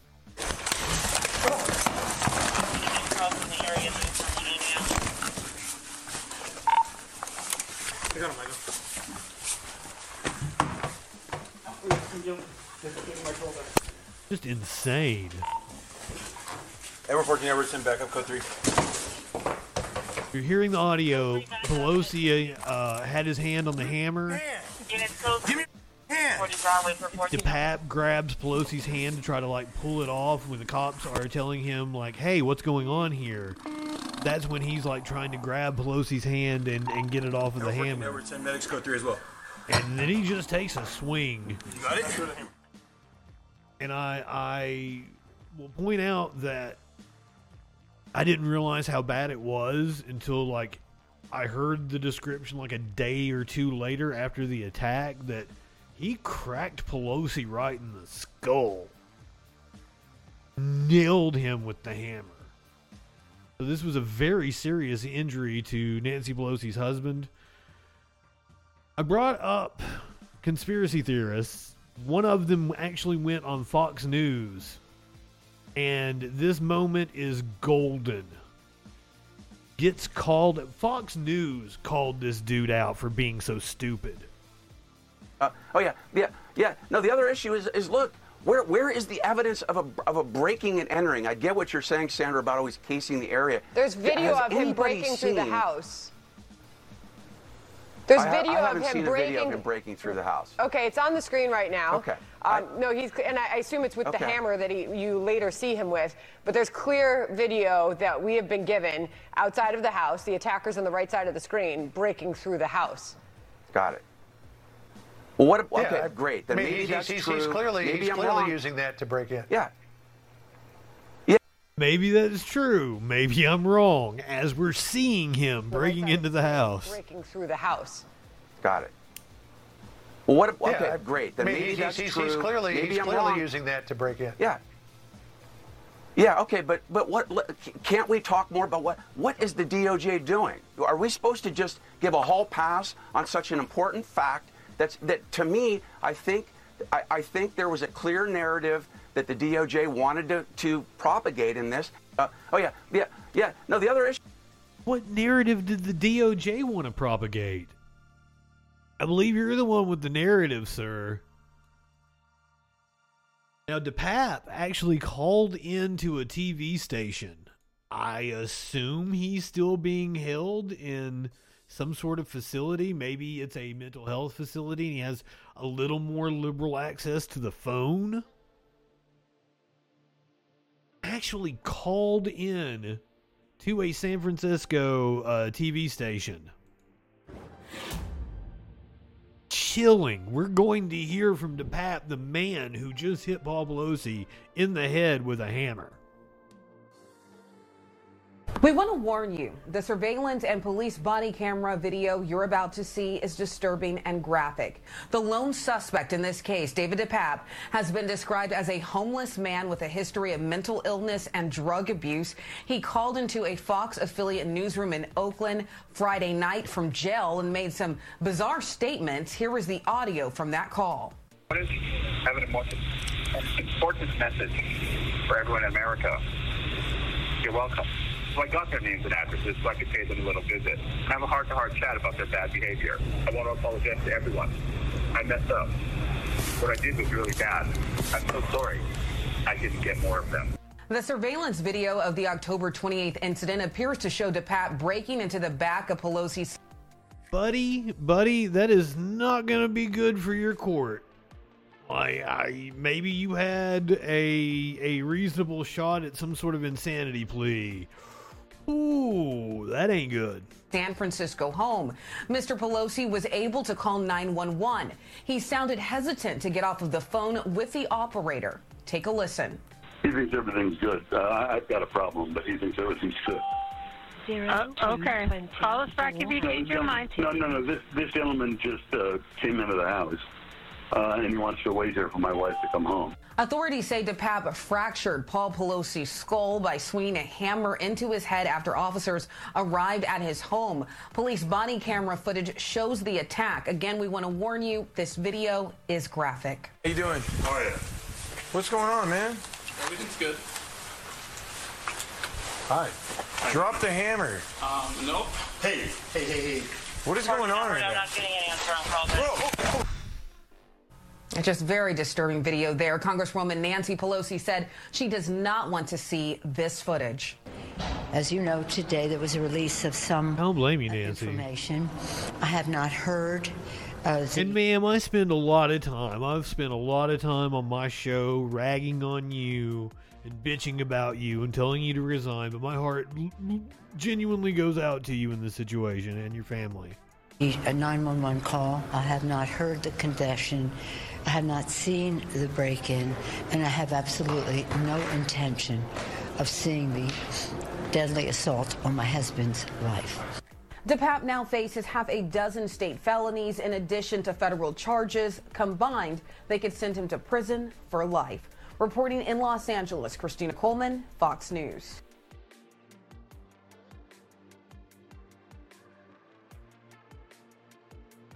That's wild.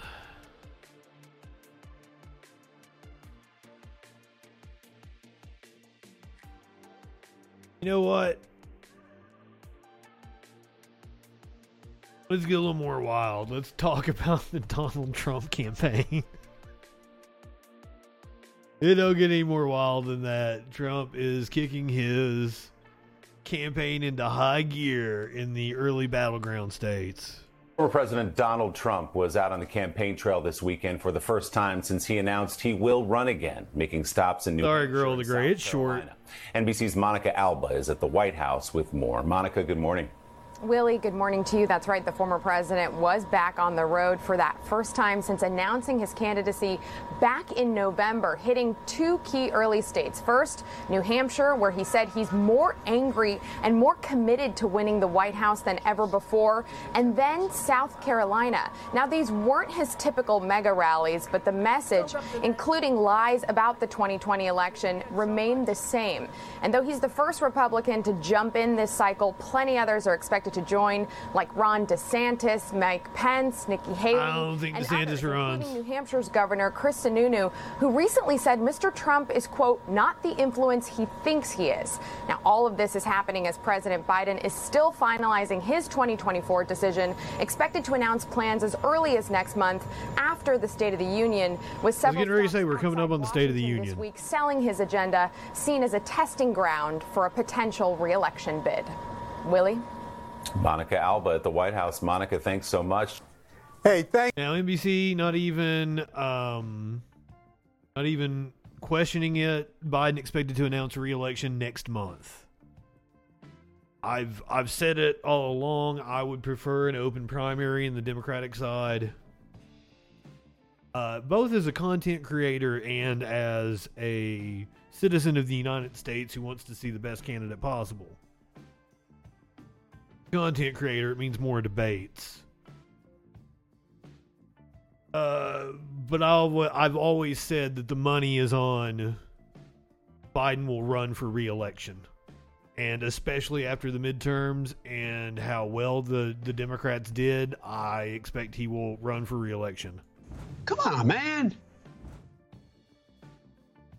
Bernie has put the pieces in place to be able to gear up a campaign again. Smash. Good evening. But I, I don't think Bernie runs if Biden runs. Just like I don't think DeSantis runs if Trump runs. But like I also don't expect Trump to be a factor. I don't I would vote for Smash. I don't think Trump will actually be contending for the primary nomination. I think he will be far too encumbered with uh, investigations, court appearances, indictments. I would say he's a non factor in 2024, but if he is in the Republican primary, he'll probably win. I don't think he stands any shot at re-election, though there was polling last week that showed that Trump was up on Biden in a generic matchup or in generic in a in a head-to-head matchup. I don't think DeSantis runs against Trump. I think he's he's so young and he can still ride the wave of being governor. I think he will bide his time. Biden his time. Come on, man. I would like to go one day without talking about George Santos. Today is not that day. From both sides of the aisle commemorated International Holocaust Remembrance Day on Friday, including this one. I would like to take a moment to acknowledge the grandmother of one of my DC staffers who is a 93 year old survivor of Auschwitz and is also one of the few survivors of her family who was tragically lost at the hands of Nazi murderers. Anti Semitism is. Spoiler alert, that's not true. is a plague in this nation, and it is undoubtedly up to us to ensure this kind of tragedy is never to be seen again. So, just as a reminder, George Santos lied about being Jewish, and not only that, he also lied about his grandparents escaping the Holocaust. I've seen how socialism destroys people's lives because my grandparents survived the Holocaust. For a lot of people who are uh, descendants of World War II refugees or survivors of the Holocaust, a lot of names and paperwork were changed. Oh, he says he in the name fled the survival, so the carry the uh, Russian Revolution as well. His family fled the Russian Revolution. That is, it's amazing. I, but but it, it's it's just in the context of this very sober and somber moment of Holocaust remembrance. I mean, There's no, no place he shame. won't go. Exactly. I, I actually had in my office the house floor camera up, and when I, I was not alerted to that he was going to take the floor, and all of a sudden I was like, "Oh no, he's not going to really do this Yeah, right like- now." He did. Uh, he's just trolling us uh, at this point. Um, so yeah. He maybe maybe I'm on his side now. He is trolling. He is a master troll. I gotta respect the game, don't I? Hey, Justin. Are you trolling? He left cupcakes, rainbow cupcakes, out for reporters the other day. Yes, no shame is one thing here, but uh, for all the distraction that is George Santos, I do think the campaign finance piece of this Mm. is the piece we should keep our eyes on because it is clear Kevin McCarthy and and uh, House Republicans are not interested in doing anything about Santos. But if indeed there is a criminal investigation into his campaign finances that emerges with an indictment, that will change the calculus. That will all of a sudden that will change Kevin McCarthy's behavior. Uh, one would imagine as it relates to George Santos. So I would keep our eyes on on what's happening with his finances. It's pretty much the only thing that might change the calculus because the unwillingness, particularly on the House Republican side, is so high. I mean, this George Santos, I mean, the audacity is kind of stunning on every level. Uh, to your point about the shamelessness of this act, he's got big balls. Someone who is reveling in their newfound fame. I think it speaks to a, a new type of Congress we have on our hands, where we think that there are some figures who are there for the serious business of legislating, but there are other figures who are there for the very unserious business of just trying to become a celebrity. Well, here's the thing Almost like influencers. You're not going to escape the reporters. Uh, Manu Raju doing the Lord's work, trying to get some answers out of George Santos.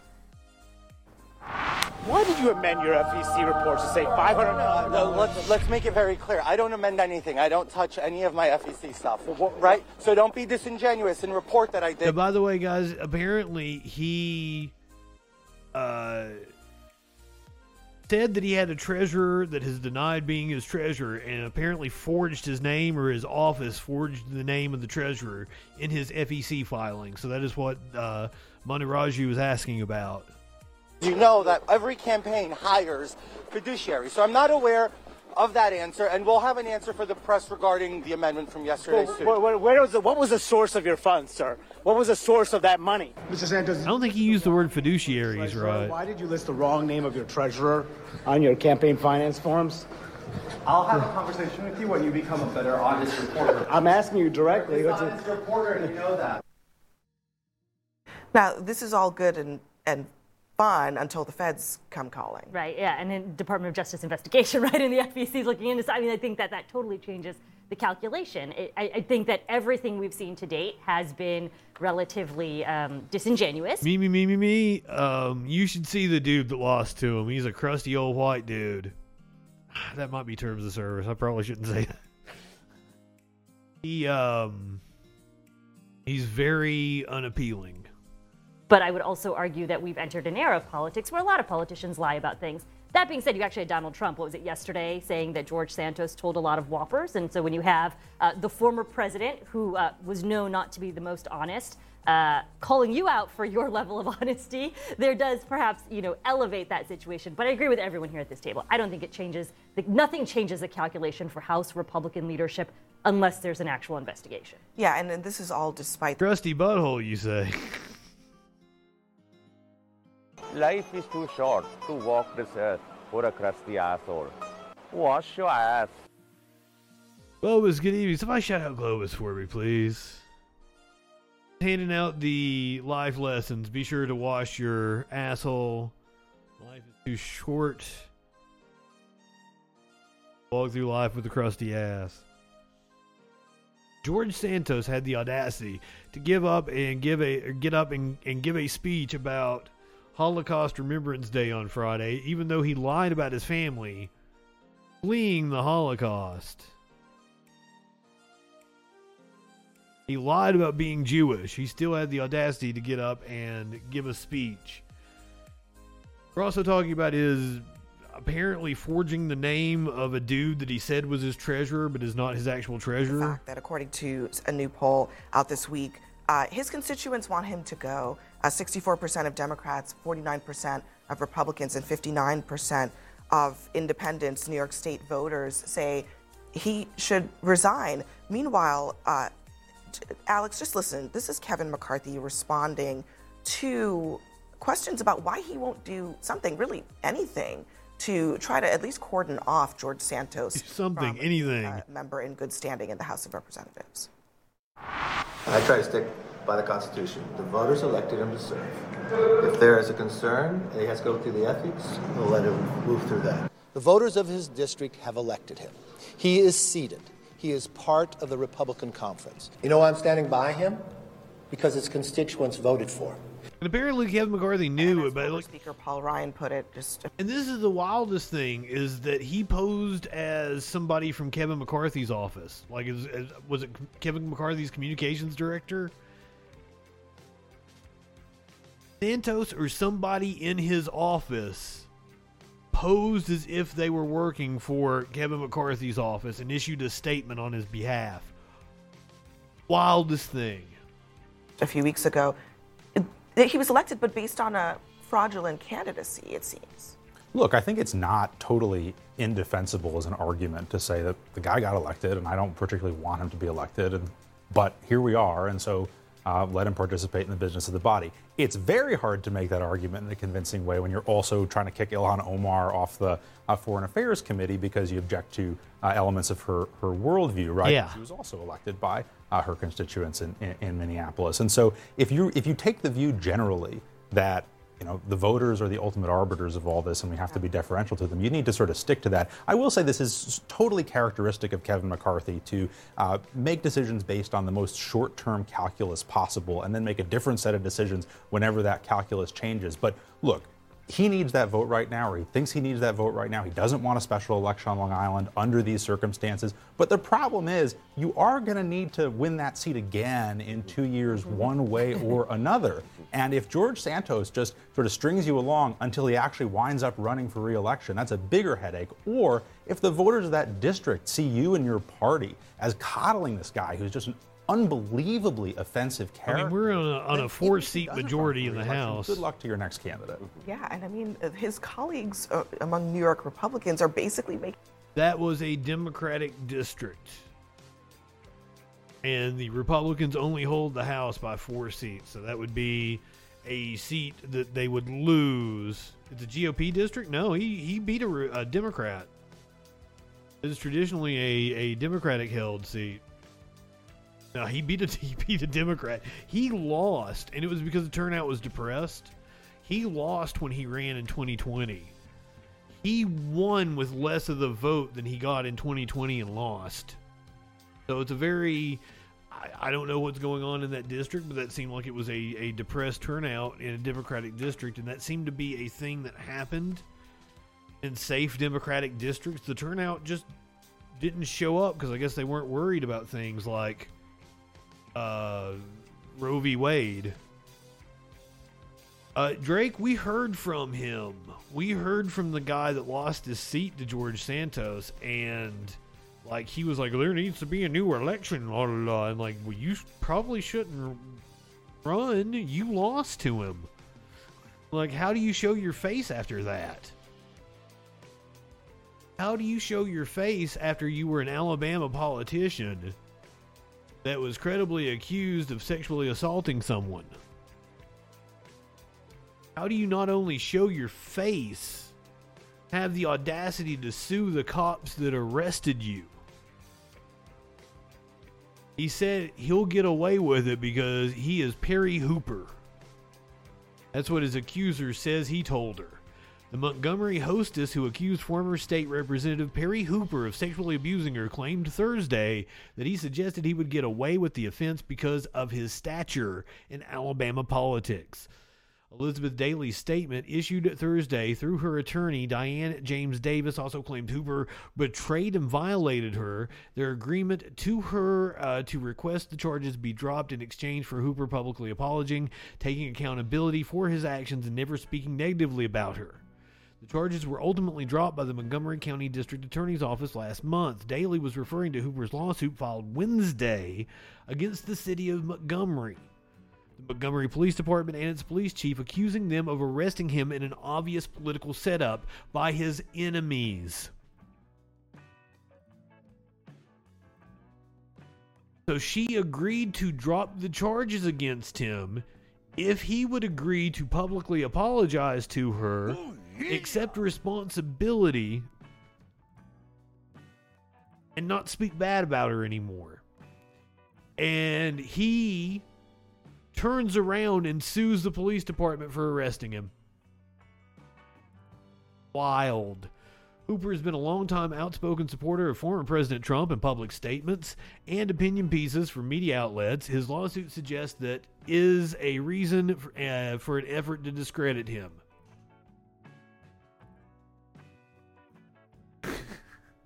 The catch up Lord, what's going on, my friend? Hooper's lawsuit also included a request for a copy of the video of the alleged incident and referred to the footage as laughable.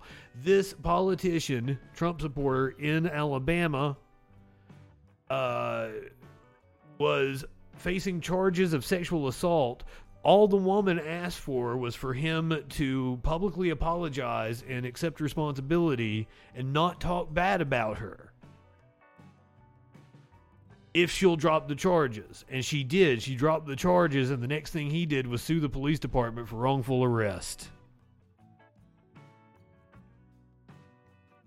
But since you're new here, allow me to tell you what we're all about.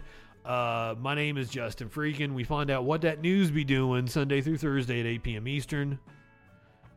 And the other thing I'm known for is wanting to piss in Dan Crenshaw's open eye hole. Give me that eye, pussy, sir.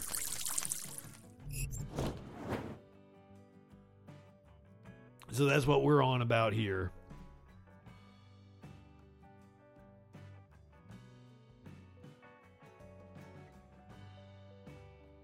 So the audacity of that motherfucker in Alabama.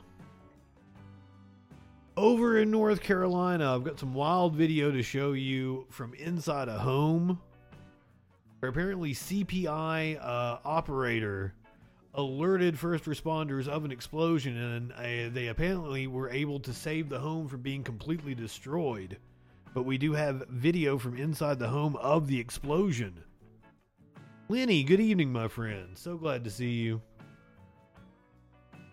He called firefighters after this explosion happened in their home near Sawmills. Channel 9's Dave Faherty spoke with firefighters about what they think caused this. Well, firefighters tell me if it wasn't for that early alert from CPI, the home here near Sawmills most likely would have been destroyed by the fire. Investigators say it was a portable device used to jumpstart a car battery that was being charged inside the home that exploded. Good use of Teresa visuals. Miller shows us where she was charging the portable jumper box in the kitchen when security cameras captured it exploding and flames spreading quickly across her kitchen. She works just down the street at Sawmills Elementary and says she had no idea about the fire until an alert went off from CPI security. Had he not been doing his job, my house would not be here. We were there today as Teresa and her husband Larry met the CPI operator who alerted both firefighters and the family to the explosion and fire. The early notification allowed Teresa to get this is home shortly after the fire started. She says she rushed in this door and was able to quickly douse the flames. he was our angel for the day, for that day. He he, he don't know what what he did for our lives. It was just an honor to actually be there. Oh, and he's crying. I want to hug his his uh, big teddy bear presented ass. Sawmills Fire and Rescue with a $5,000 check this morning. They showed us what's left of the jumper box that exploded inside the home. Firefighters believe the lithium battery in the device overheated. If the battery is hot after you just got done using it, don't plug it up yet, let it cool. We are continuing our run of fantastic mustaches. This dude, what what do you call this? It's not a it's not a handlebar. It is very. It's got wings. oh oh, ketchup lord. This is this has been a running joke on this show. I keep pointing out just just amazing mustaches people are sporting. We we had a reporter in Atlanta named Nick Wooten. Darn tootin' Nick Wooten. He he retweeted me. I I clipped that from the show. He uh he says he wants to start using darn tootin' Nick Wooten as as his sign off. a, a story so sweet that it's given us all diabetes. Here's the thing: is usually there's not hope. I mean, at the end, I give you an animal video, and that's usually wholesome content. We don't usually do wholesome content. We're usually watching like brutal murders, police violence, war, politicians lying, cheating, and stealing. We don't we don't usually get wholesome content around here. I I play you the wildest shit from the internet every day. Cool down. If it's cold, same thing. And firefighters tell me the money donated today will be put to good use buying and replacing equipment used to fight fires here in Caldwell County. Reporting from Sawmills, I'm Dave Faherty, Channel 9 Eyewitness News. That that was that was wholesome all the way around. So I'm I'm glad I could bring and I I have other wholesome things. It gets a lot less wholesome though. Yeah, we get into Jordan Peterson and and uh, Glenn Greenwald and possibly Ben Shapiro down here. It gets a lot less wholesome. I think Ben Shapiro gets bumped for time though. I don't think anybody's gonna. I don't think anybody is gonna be upset about that. We'll play Ben Shapiro some other time. Oh, but I got one more wild video to show you before people who are not subbed on Twitch. Oh, you'll find out, Catch Up Lord. Got one more video to show you guys before those of you who are not subbed on the Twitch have to go to commercial break. That's what we do. We play all the commercials at once, three minutes. You don't miss any content. Usually, I just get high with uh, the people that are subbed. Sometimes I play my own commercial breaks. I'm going to take you to Kansas, where a tractor trailer drug a Kia down the road.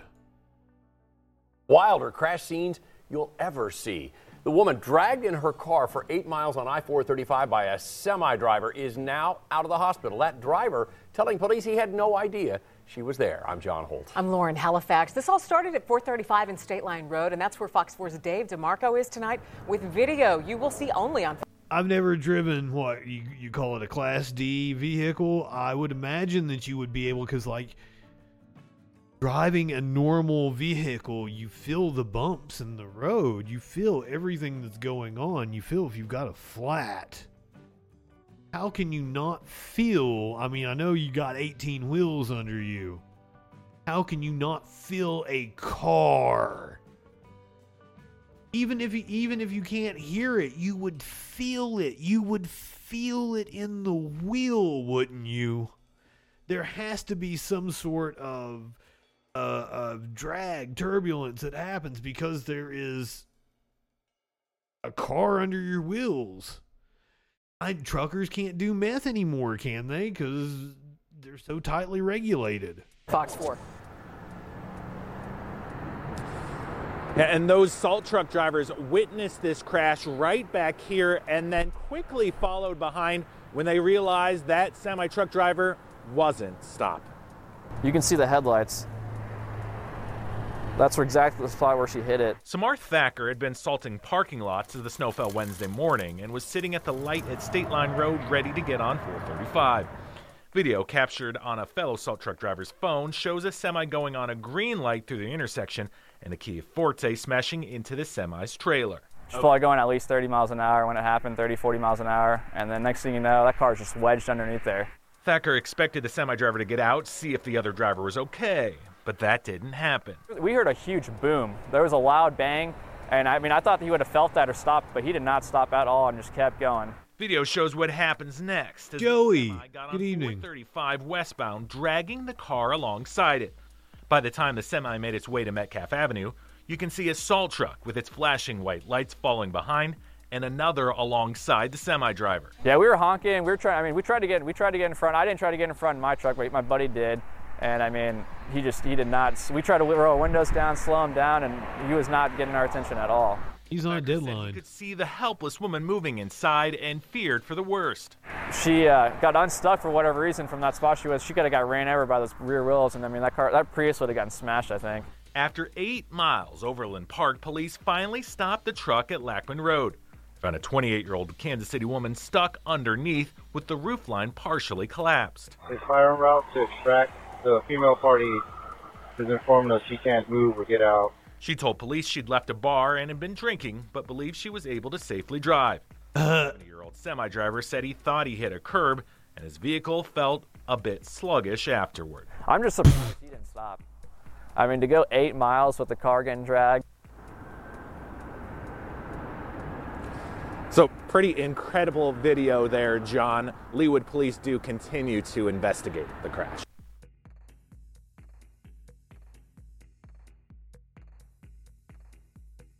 Yeah, I'm stunned. Absolutely stunned over that.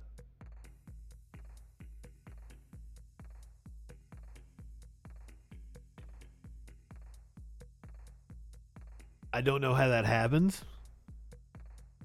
That poor woman, you shouldn't have been drinking and driving. Do not drink and drive. Do not imbibe alcohol. Now, I get a lot of shit. People are like, don't you drive high? I don't encourage it. Don't drink and drive. Don't be intoxicated as you are driving.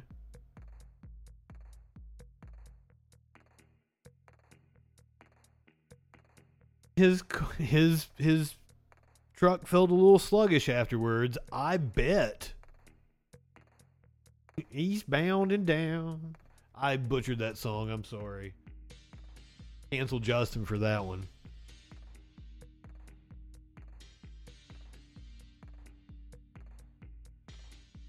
When you come back from commercial break, if you're not subbed on the Twitch, well, here, here we're gonna do we're gonna do this one real fast. Then we're come we're gonna come back and we're gonna do right wing chuds. The other side of the break, we're gonna do Glenn Greenwald. Why the fuck his name up? Glenn Greenwald, Bryson Gray, Jordan Peterson, Zuby, Zuby talking about Andrew Tate. But before Lady B, good afternoon at 10 p.m. I know it's afternoon for you, Lady B, coming to us from the down under. Zuby is indeed a, a cunt womble. So one more one more story here. We're gonna see uh, the other night in Abingdon, Virginia, a couple of inmates escaped. They have now been apprehended. This uh, ring camera footage was one of the things that helped apprehend them. I wasn't gonna play it for you, but you guys are gonna. Because, like, I was like, is this story even worthy of being played on the Troll Patrol? Yes, it is, because wait until you see the owner of the property whose ring camera helped catch these motherfuckers. Happened in Southern Virginia. Breaking news tonight. No, I don't think so. We have surveillance video from a home security system that captures the two escaped inmates hours before they were captured. News 5's Adriana Austin spoke with the homeowner tonight about how that security video helped police catch the dangerous suspects. Take a look at this.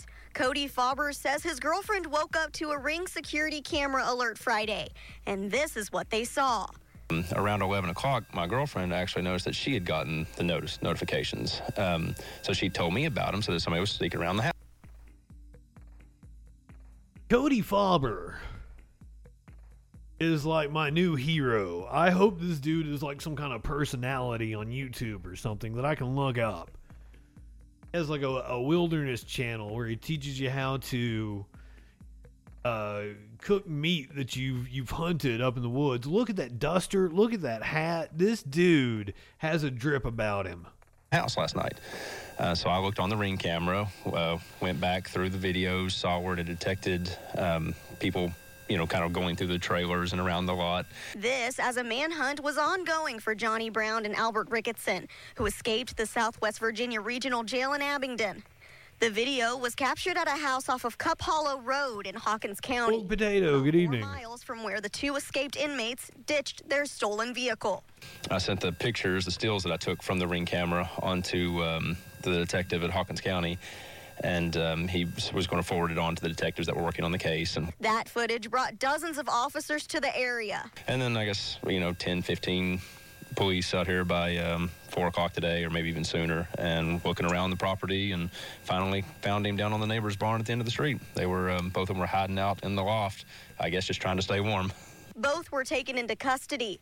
Faber says he's glad no one was hurt and stresses the importance of home security cameras inside and outside of your home. But it's just, you never think stuff like that's going to find its way out to your house. I mean, especially even for Virginia. I mean, you know, an hour and a half or so away, but it does. I mean, it ends right here in your front yard.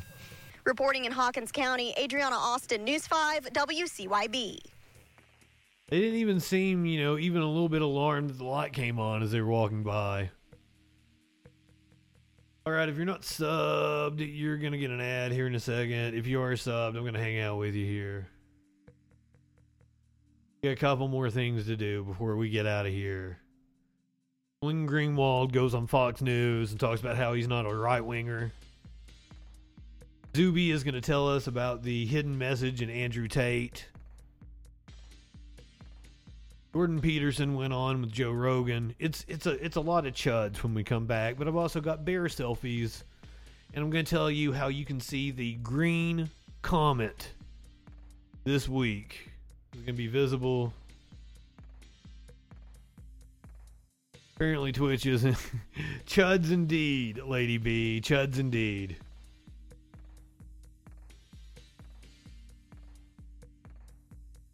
I'm sorry, it wasn't like I didn't time it right, I guess. Twitch said it's still another 20 seconds before you can run an ad break.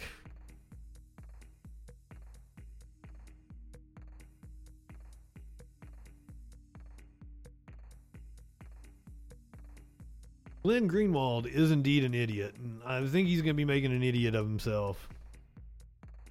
Oh man, those those robot security dogs are wild. I'm not completely against the idea of having a tool like that for certain. Like there are things that we use dogs for that I think are abhorrent that we use dogs for them, and those dogs in that instance are a good thing. Um, bombs on a battlefield might be a, a, a good use of a thing like that, but given the state of policing in the U.S., I can't imagine that those things will not be used for nefarious purposes. If you're watching on Twitch and you're not subbed, you're going to get a commercial break.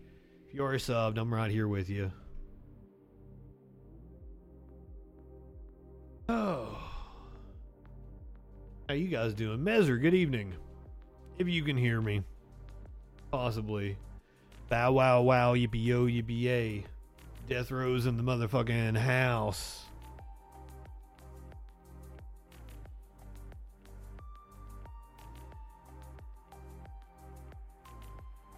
G.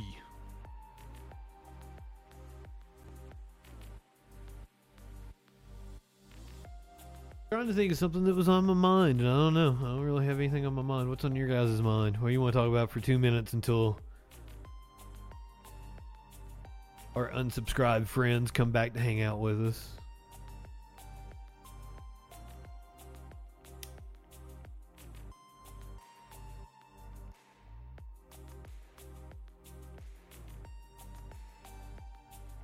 My bandana feels a little tight. Not gonna lie, I feel like just like throwing the bandana off. Louisiana banned your drugs? Drugs, oh, kratom bans. Did you need gender affirming care? I know there are horrible bills currently in Louisiana to target the trans community. Also, uh, kratom ran through my mind. Meth. You know, there's been a big crackdown on meth in the last 15 years. I, I maybe, maybe crack is your drug of choice. I was on crack. Right, right. well,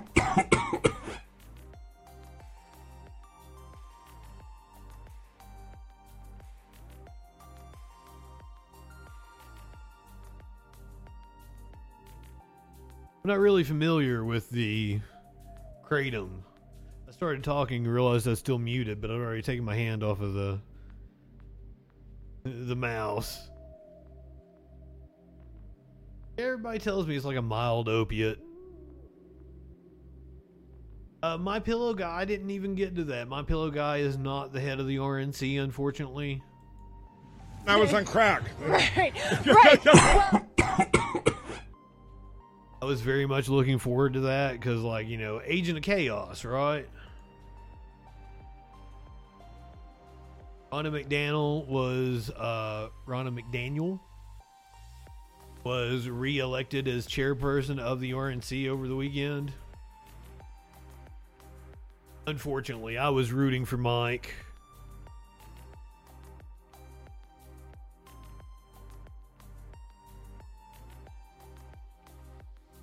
Um if if kratom can help people get off of H and pills, then my God, it's a shame that it has been an out it has been outlawed in in so many places.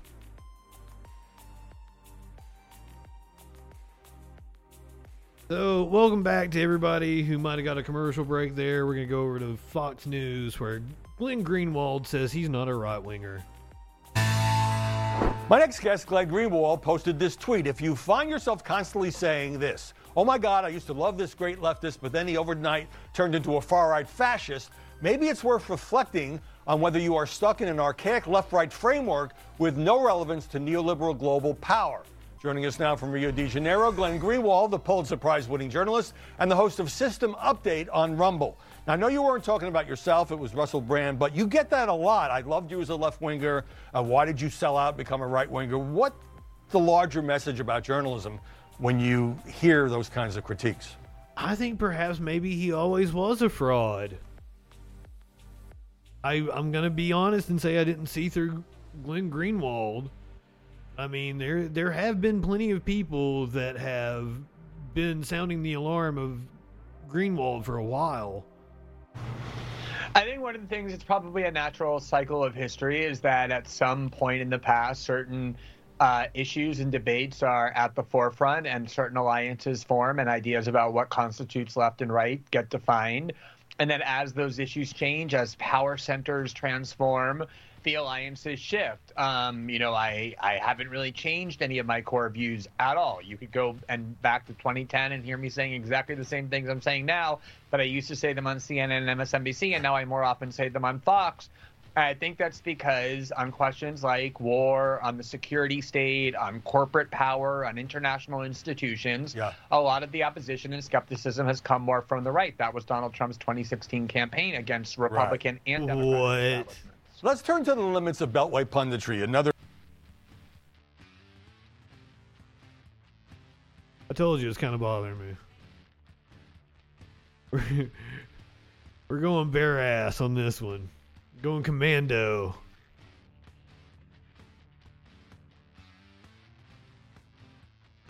All right, this is a video that I am told will make us pro life.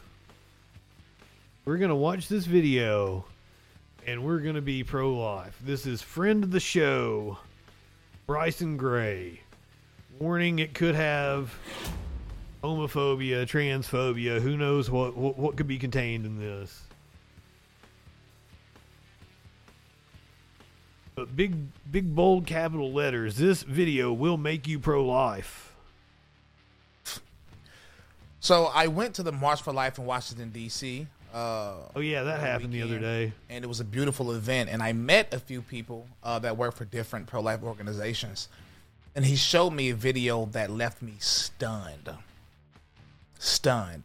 I told him I'll give him full credit, and I'll post his entire video. His name is AJ Hurley, and nine months back, Live Action did a video about this on YouTube, and it only got like sixty thousand views in nine months. Um, and I mean, I don't know if my video will get more than that. Probably not. But I is he going to show his video and claim that it's, it's a so it's a disturbing? Just to give you a little bit of the backstory, fetus has been born alive or something. Uh, offering help to those going in there to get abortions. They were offering to take care of the kid. They were offering to pay for light bills. They were offering a bunch of things. And that biomedical waste company pulled up and picked up some boxes. Um, and of course, it's an abortion clinic. So they actually stopped the truck, told him what he was doing, and he was stunned. And he then went over his it. papers because he didn't know what he was picking up. So he told them he will turn the other way. And all they have to do is go get a box, but don't take multiple. So they took one box, and what they found was disturbing without for, further ado, I will play the video, and the guy who gave me all this information, all, all of he he will be in the description. I will even put his ads. I think he and you were full of shit. Uh, but everybody needs to see this. This is happening. That's not real. Down your street. Everything that we've been talking about is real. Please end this please do something about the greatest atrocity,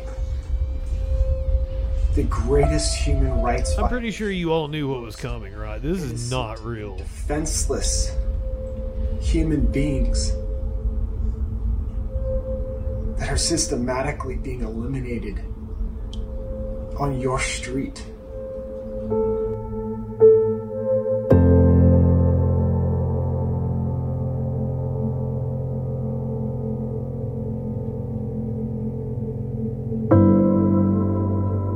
I, you know, on the one hand, I I feel the need to cut away because of graphic content, but on the other hand, like that's not real.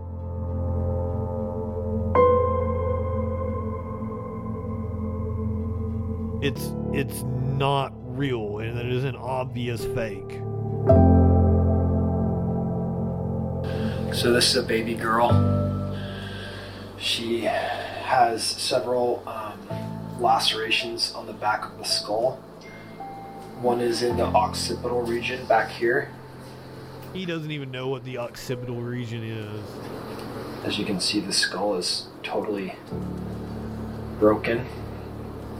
I, on the one hand, Yeah, that's the. I'm really worried about terms of service, but on the other hand, it's not real. She has other trauma to the left of the parietal region and to the right parietal too.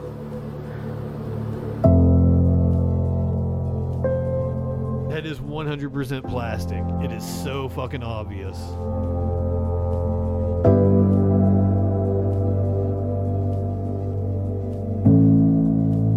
Video didn't make me pro life, that's for sure, Bryson.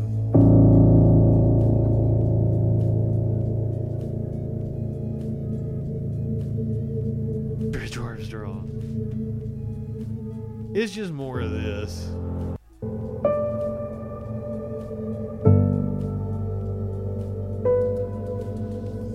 Those aren't children.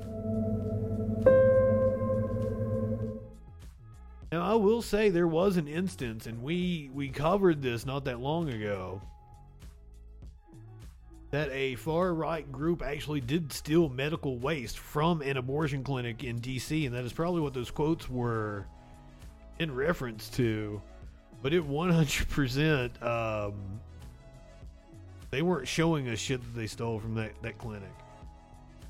But I think they are being prosecuted by DC police because, you know, they stole medical waste.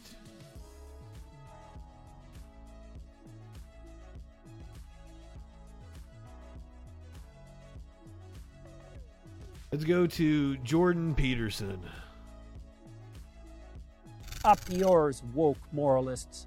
We'll see who cancels who. He was on Joe Rogan the other day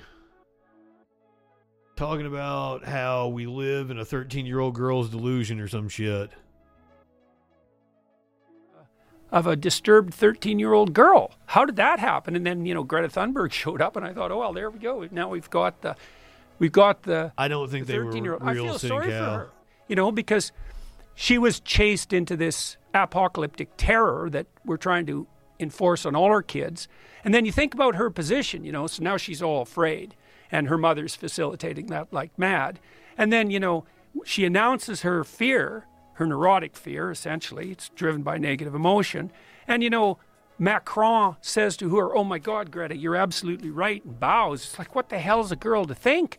You know, because what she really wants is to freak out a bit and for someone calm and reasonable to say, Hey, look, kid, you know, the apocalypse has always been on us. It's always the case that the future has the possibility of being dreadful, but you know, we've Wait, wait, wait. Okay, I was gonna say like I say that a lot. I actually agree with Jordan Peterson, but he's not saying what I always say. What I always say is societies have always thought that the uh, that the end of the world was coming. Uh, like since the like beginning of time, people have thought the world was ending. So that's why like I try to couch kind of dystopian notions that I might have by that lens that historically everyone's thought the world was coming to an end. That's not what he's saying. He's saying that we're always on the precipice of the end coming. conquered terrible things in the past and overcome massive obstacles, and there's no reason at all not to Progressive assume Aunt, good evening. same thing. That's a very important point. Well, yeah. It's it's such an important point because there's never been a time ever where everything was perfect. Well, that's for sure. There's never been a time ever environmentally where the Earth was stable. No. If, if you go, I mean, stable, you know, currently you can kind of like guess what the weather's going to be. But if you look at like models of like thousands of years, it's never been flat. It's always been up and Oh, down, yeah. heats well, up. the Earth was an ice ball many Yeah, times. many times. Yeah. So yeah, yeah. Well, He is cosplaying Harley Quinn. times in Thank you, my favorite chatter. past where the CO2 levels and the oxygen levels were so fucked up. Wearing his that we stupid were fucking close suit. Losing all life on Earth. Right, right. And then this can, yeah, this can well, happen. See, the, the the antithesis to that is to believe in something like the paradisal, the intrinsic paradisal stability of well balanced Mother Nature. Right. It's like, yeah, a bit, but no, not really. There's a lot of variability, a lot, and A of lot. course that kind of variability. I'm I'm That's lubing hard you guys up for because you want your a certain amount of stability raid so you don't to die. Echoplex. Right, but it, it doesn't deny that human beings have an impact on this either. But no, no. Well, this is why, like, this is why I really respect Bjorn Lomborg, you know, because Lo- Lo- Lomborg's hard to grasp because he forces you to think complexly. You know, he says, Yes. well, we don't have one problem, carbon dioxide, which is, you know, I don't even think it's clear that carbon dioxide is actually a problem, but we can leave that aside. That'll get me in trouble with the College of Psychologists again. But, you know, Lomborg says, It's a look, you know, factor. yeah, it's a fa- it's a factor. Yeah, yeah. But there's lots of factors, and God only knows what the most pressing problems that confront us. Tr- God only knows what he's talking about. I I took my headphones off for what five seconds. I come back. I'm so lost. This dude just truly are. When I, I wandered through the ecological sustainability literature about 10 years ago, and you know, I concluded a couple of things. One was that the best way forward to a sustainable planet is to make everyone who's poor rich as fast as you possibly can. And that's No- Lomborg's Yeah, I don't like benzos voodoo. on because Right. turns out if you get people above about $5,000 a year in average GDP, they start taking a long-term view of the future instead of scrabbling around in the dirt trying to get lunch, you know, and you're going to burn everything up around you to stay alive if you have to. Right. But if you if you got a bit of wealth and now you can think over, you know, maybe Oh yeah, I see. What, I've been around people that are taking benzos though. then you actually start being concerned about Yes, you're right. you know, this the is benzo brain. the aesthetic quality of the local environment. And so I was so excited when I found that. Oh wow, oh, so links. cool. Good evening. Thank you for being a freaking follower. Work really hard to provide cheap, reliable energy, you know, at the lowest cost possible to the widest number of people worldwide. And the emergent consequence of that would be the whole planet would clean itself up. So that wouldn't that be great? Because we could make our goal the eradication of absolute poverty, which we actually done pretty good at eliminating over the last 15 years, but we could really make that a goal. Isn't it disgusting? My favorite chatter. Isn't it disgusting? He gets millions of dollars to just blather on about nonsense. It was the same way with those two Fox News chuckle fucks we were watching earlier in the show. Uh, where that dude just completely disregarded, like going to war with China would be a real war. Iraq and Afghanistan, they weren't real wars. And it was just such a downplaying of all the human suffering of the last 20 years. Sudden Apollo, good evening. What that news be doing indeed? Unfortunately, we already we already exhausted our news tonight. We're on to the chud portion of the show. And then one of the consequences of that, inevitable consequences, would be a greener and, and healthier planet. And then you think, well, why aren't we doing that? And that's a question, all right. And I think part of the reason is I've been trying to understand the driving ideas underneath this globalist ideas. utopian tyranny that seems to be developing from the top down. And I think it's driven, at least in part, by this religious vision that I already described, you know, that you have to construe culture itself, especially industrial culture, as the tyrannical father raping and pillaging everything in its way, which is unbelievably dangerous way to think, too one-sided. And uh, the, the, the idea that... Wait. I think you just described, you know, capitalism as a father that's like raping and pillaging the earth, and that's kind of true.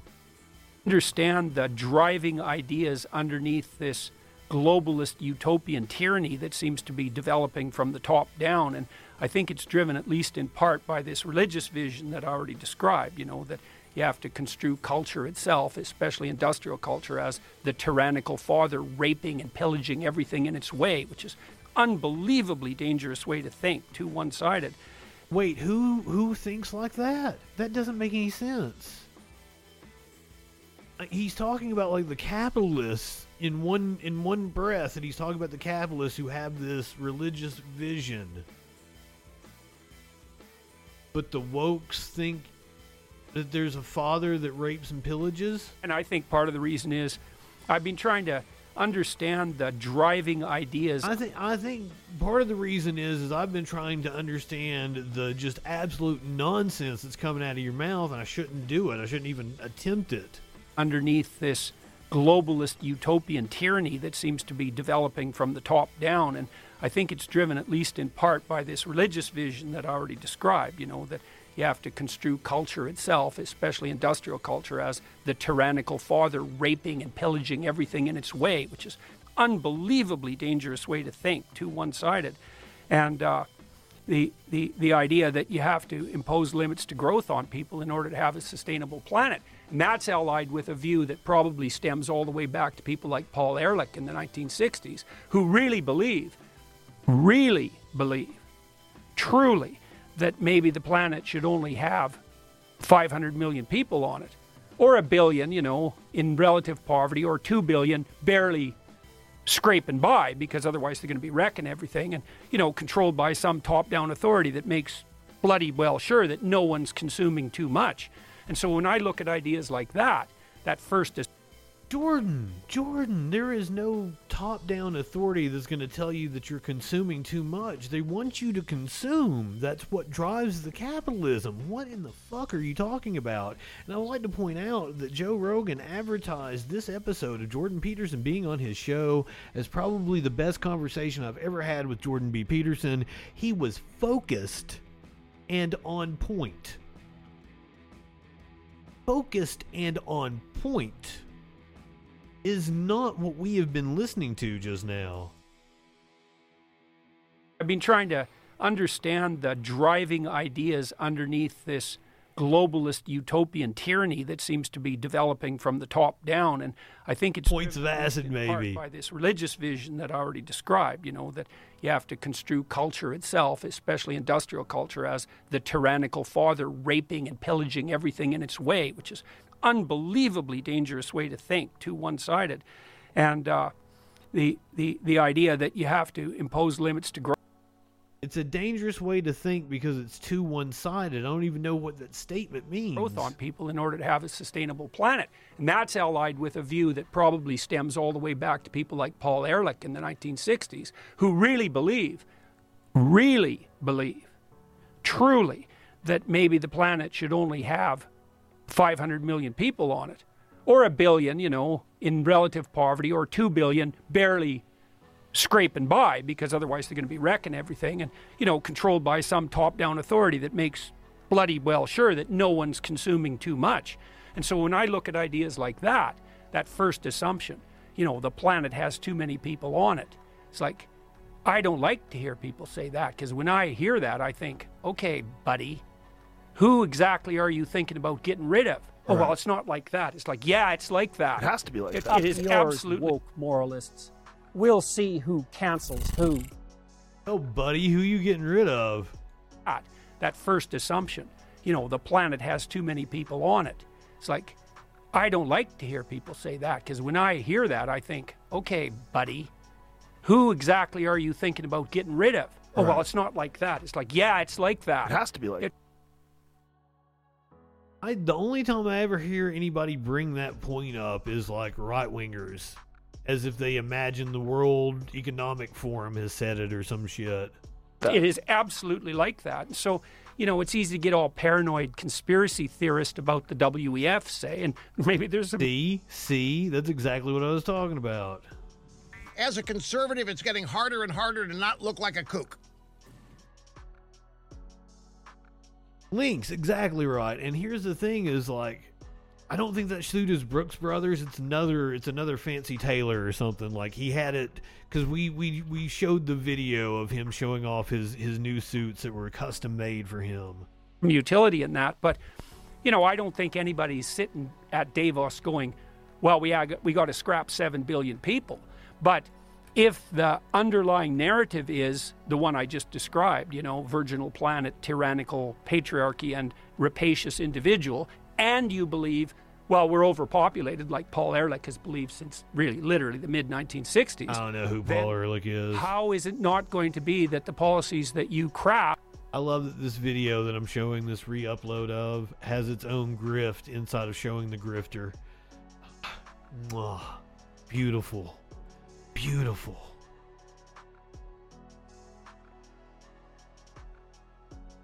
Ah. Zuby. Speaking of grifters, man, I've had some smooth transitions tonight. I w- I didn't bring it up. Um, but I had some. I had a smooth transition earlier.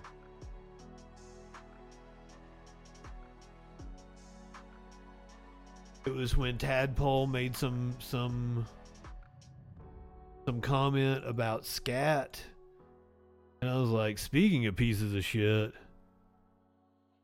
you go." Like, here's Jim Jordan.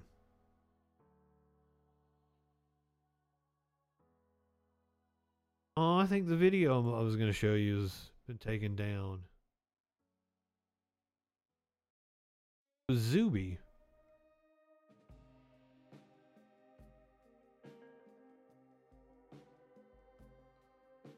Has this happened to me?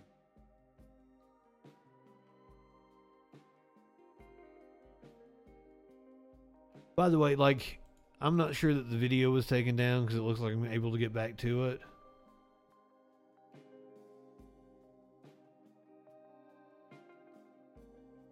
I got a notification that they had actually covered uh, the Facebook feed of my video, and I would assume it's because of the Paul Pelosi video. Here is Zuby, Grifter, telling us about Andrew Tate, Grifter. How he has a hidden message everyone's missing. And I said this during my interview with Andrew. Um, and this is a concept that I would really like to ingrain in every listener's brains. I wish I could broadcast this to the world. Is you can eat the meat and spit out the bones. Mm-hmm. If there is an individual out there who is. You can eat the meat and spit out the bones, is what he said. I would like to show you video I just put up on TikTok right before we came on. You've been wondering what former Congressman Madison Cawthorn has been up to? Let me show you. Let's get right in there. Yummy. Mmm. That's actually really good. A little more bum. he thinks this is how stem cells works. Chomping down on some raw deer meat. Follow me on TikTok. I'm hilarious. Nothing, nothing wrong with deer meat. It's actually fan fucking tastic. It's covered in blood, dude. Mmm. He's pulling the Liver King. Liver King here. We just took down a Mongolian yak. That's how you do it, boys. Good shot. It, it, it seemed like he had a hard time swallowing it, didn't he? Let's get right in there. Blood is dripping off of his mouth. Mm, a little bone. A little rib. Oh, bone. A little more bone. Well, that might be bullet. a little lead poisoning. Oh, I love that. So yeah, yeah, yeah, you can you can pull the bone out of the meat. really like to ingrain in every listener's brains. I wish I could broadcast this to the world. Is you I'm I'm Justin Freakin on TikTok, by the way. I've I've I've hit my niche now. I know I know what to do on the TikTok. you can eat the meat and spit out the bones. Mm-hmm. If there is an individual Cawthorn out did. there who is espousing views or ideas or is doing whatever, look, first of all, there's no person you are going to 100% agree with on absolutely everything. Okay? There will be Look, virtually everything Andrew Tate says is wrong in like the worst possible way. So you should disregard every fucking thing that dude says. There's nothing you should listen to him for. things that people do or say that you may find objectionable, offensive, and you know, or even down downright downright wrong or even even immoral in some cases. But if someone also has a massive, positive, inspiring, motivational message out there, then take That's what I always hear when when people talk about Andrew Tate or Jordan Peterson when I encounter their fans is that they've oh they've got a positive message. They've done a lot of good for men. I'm like, how? What? I hear I hear a lot of people say that, make that claim. I don't know how. you can take the positive and discard the negative. They can't You- do it, do we? Th- this this is the thing that that, that blows my mind because look firstly what's ama- what's been fascinating seeing this you know the andrews rise especially the first six months of this year right is why is this happening? Why right? Pe- people are Exactly, not thinking Voodoo. people are like oh i don't like what he said about this. I don't like i'm like dude calm your emotions Why it's happening was a multi uh, level marketing scheme that he employed on social media where he had a bunch of other people cut up his content and share it out and he juiced the algorithm. emotions down for a second why Tate is still in a Romanian prison as of right now. is someone like that able to you might not He, he he said that cockroaches are his only friends at the moment. like him. In fact, even I'd say, especially if you don't like him, mm-hmm. you should be more curious as to what is this vacuum that exists in society and in culture, particularly with young men, that is making them go latch onto this person's message and delivery and so much of what he's saying. Right? It's not it's not the misogyny or the sexism or the this it or the that. In fact, I'd argue a lot of the popularity is despite that mm-hmm. right? Despite some of those comments he's made, despite those things that you've seen in some of those clips where it's like, yeah, okay, I'm not Yeah. defending that one, right? But it's it's the rest of it, and people don't even want to kind of do any analytic analytical thought and critical thought of like, okay, hang on, I don't, you know what, I don't really, I don't really like this guy and what he's saying. Like, I don't, I disagree with a lot of this stuff. But oh, okay, he's making some good points there. Oh, okay, you know what? Actually, for the past few decades, maybe the message that men have been receiving, young men in particular, hasn't exactly been like positive and inspiring and encouraging them and motivating them. They're not hearing Oh yeah, young men are not hearing a good message. They're not catered to, is what he's saying. We live we, we society has started focusing on everybody but men. What is it like when you don't have equality of God, I forget what the saying is. Equality can feel like exclusion when you're used to privilege or something like that.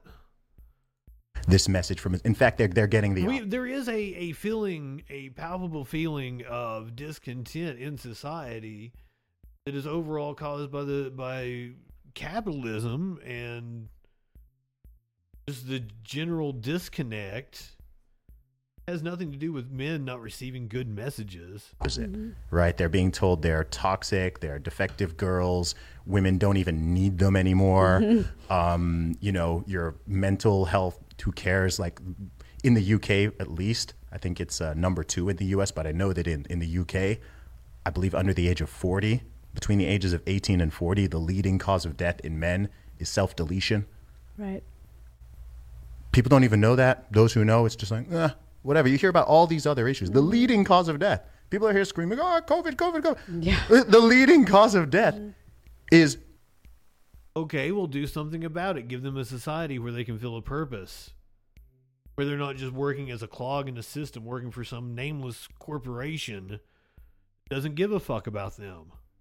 people offing themselves, mm-hmm. men offing themselves. Like, what is going on in society and in culture that's Capitalism. causing thousands, millions of men to even consider such a thing? Capitalism. Right? And no one, no one's like thinking on any deep level. It's just watch a 30 second clip and react with my emotions and not form your opinion. It's like, dude, like I know for a fact, Andrew Tate and his message has helped deviate mm-hmm. thousands at least of men from considering self deletion mm-hmm. or Yeah. other types of self harm. I know that. That's true. That sounds Right? unfortunate, so actually. You may think, oh, okay, I don't like this message. or I American, don't good like evening. That, or I don't like that. Or but to not even We could have had just a mad, mass any of exodus of chuds. It's like people who have like if Andrew Tate didn't exist, syndrome, and they that acknowledge that he did anything good. Doobie just made the best argument for deplatforming Andrew Tate. Good. Yeah. It's like you know what? You might not like the fact that he's orange. You might not fact like the way he but speaks. I think there's might- I think there's the Yeah. reason for that is that I mean they just can't do it. One, if you're if you're emotionally wired, hardwired to to have an emotional reaction to everything, you can't get past that. So it's like all you can hear is Tate talking about the one Yeah. thing you don't like. You don't have that ability to separate or to say, well, I disagree with this, but look at all of this. You just you don't mm-hmm. you lose that. But there is no all this. You What a know. weird argument to make. Six hundred pounds. Sumo wrestling? Oh, it's UFC, or I'd totally put that up. Socks is driving me crazy over here. We're almost done. Hold your horses. The baby wants attention.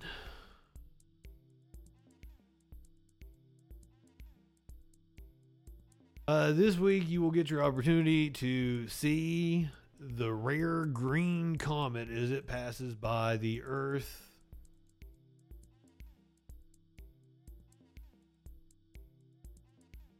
God damn it, Socks. I'm also having trouble with this video. Is that maybe you're not used to seeing. We've got a rare green comet that's heading towards Earth, getting closer to the orbit, and you may actually be able to see it at home. As we look at some of the details behind this, we will be seeing some changes here, and uh, as it gets closer, it's actually going to become a lot more visible, especially by February 2nd. Now, the comet itself, it's a rare one because we haven't seen it on Earth in 50,000 years, and that was during the Stone Age, so a very long time ago. That's when, you know, mammoths walked the Earth, saber-toothed tigers. So chances are, chances are, uh, nobody living has ever seen it. The whole shebang. Now, over the next couple of days, here's a look at what you, what you want to be looking out for. You really want to go really late at night or early in the morning. That'll be your best time to see this comet. But it is green in color, so it should be easy to spot. But the easiest way to spot it will be with binoculars or even a telescope. Now, the comet itself, called Comet 2022 E3ZTF. It's got quite a name, but here's a look at what you can look out for. These are pictures from NASA scientists, and you can see the green glow around this comet. Now, the interesting fact behind this comet as well, not only is it old, but it was actually just discovered recently, within the last year, around March of last year. So, very new to us. We are still trying to uh, figure it out as it gets closer, and by February 2nd, you may have the chance to see it yourself. Now, do we have a cloudless night in store just in time for comet viewing? Let's toss it over to Matt. Thanks, Ashley. I think the marketing folks need to get a hold of that comment and do some work on the name there. Uh, whatever, t- 2023 EZTF, whatever that was. Nice try, man. Nice try. I had hope in you. You didn't. You didn't nail the landing. She was really good, though. She's a good broadcaster.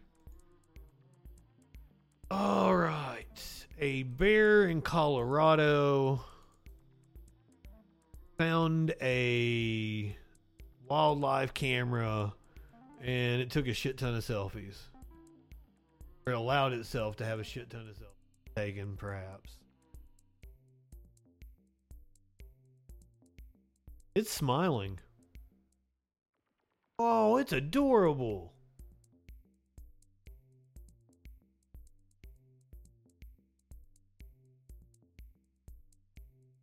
We don't do wholesome content here on this show.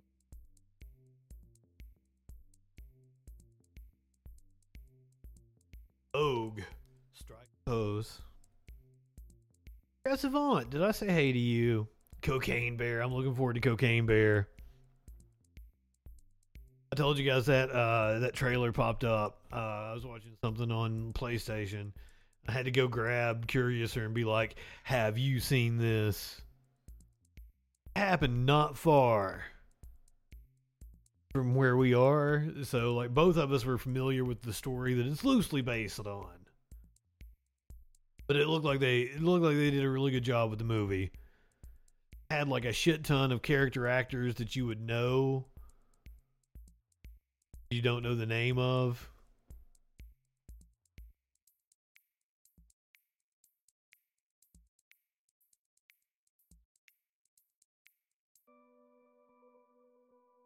Oh, I thought it was streaming somewhere. This is not Cocaine Bear. This is a wholesome bear. Oh, and there was a sto- there was a story with this. There's hundreds of selfies, but they're not showing us all of them. Officials witnessed an unbearably funny sight recently after reviewing their wildlife camera. Now, now, now, now. I was on crack. Right, right. Well, City of Boulder Open Space and Mountain Park said a bear discovered the camera that the agency uses to monitor wildlife across Boulder's parks. Of the 580 photos captured, about 400 were bear selfies. Bear selfies. Here's one of the bear taking an inflatable Christmas decoration. I think we watched this one actually. Bears are cool. He thought he was going to get some dinner. When he bit into that, I bet he was really disappointed. Glad he didn't get electrocuted because it looks like there's something hooked up to it. There's an air pump, maybe even lights in it. Poor bear. He thought he was to get a thought he was to get a snack.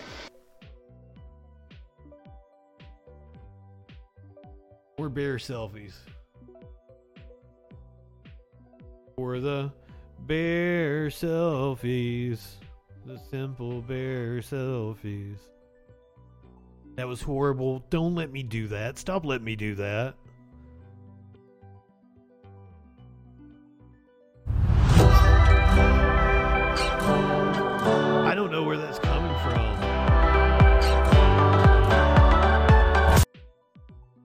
That was wild. Out of nowhere, like some kind of ad or something popped up on me. And I thought it was when I hit this browser over here to go um, see who's on, do some raiding. I think Echoplex is, yeah, Echoplex on already. I get confused on times throughout the week. You are watching. Ooh, yes. Dr. Ivermectin. I'm always downloading Russian porn. Uh, now the Russians aren't aren't what I do. I like the Indian porn. Um, Dr. Ivermectin interview on Echoplex Media. Go ahead, light one up, tip one back. I, I should have hit the sexual anarchy, shouldn't I? You live in sexual anarchy. Go ahead, light one up, tip one back. It's all right to have a little fun before you hit the sack. I'm Justin Freakin. We'll see you tomorrow night on the Troll Patrol. Ah.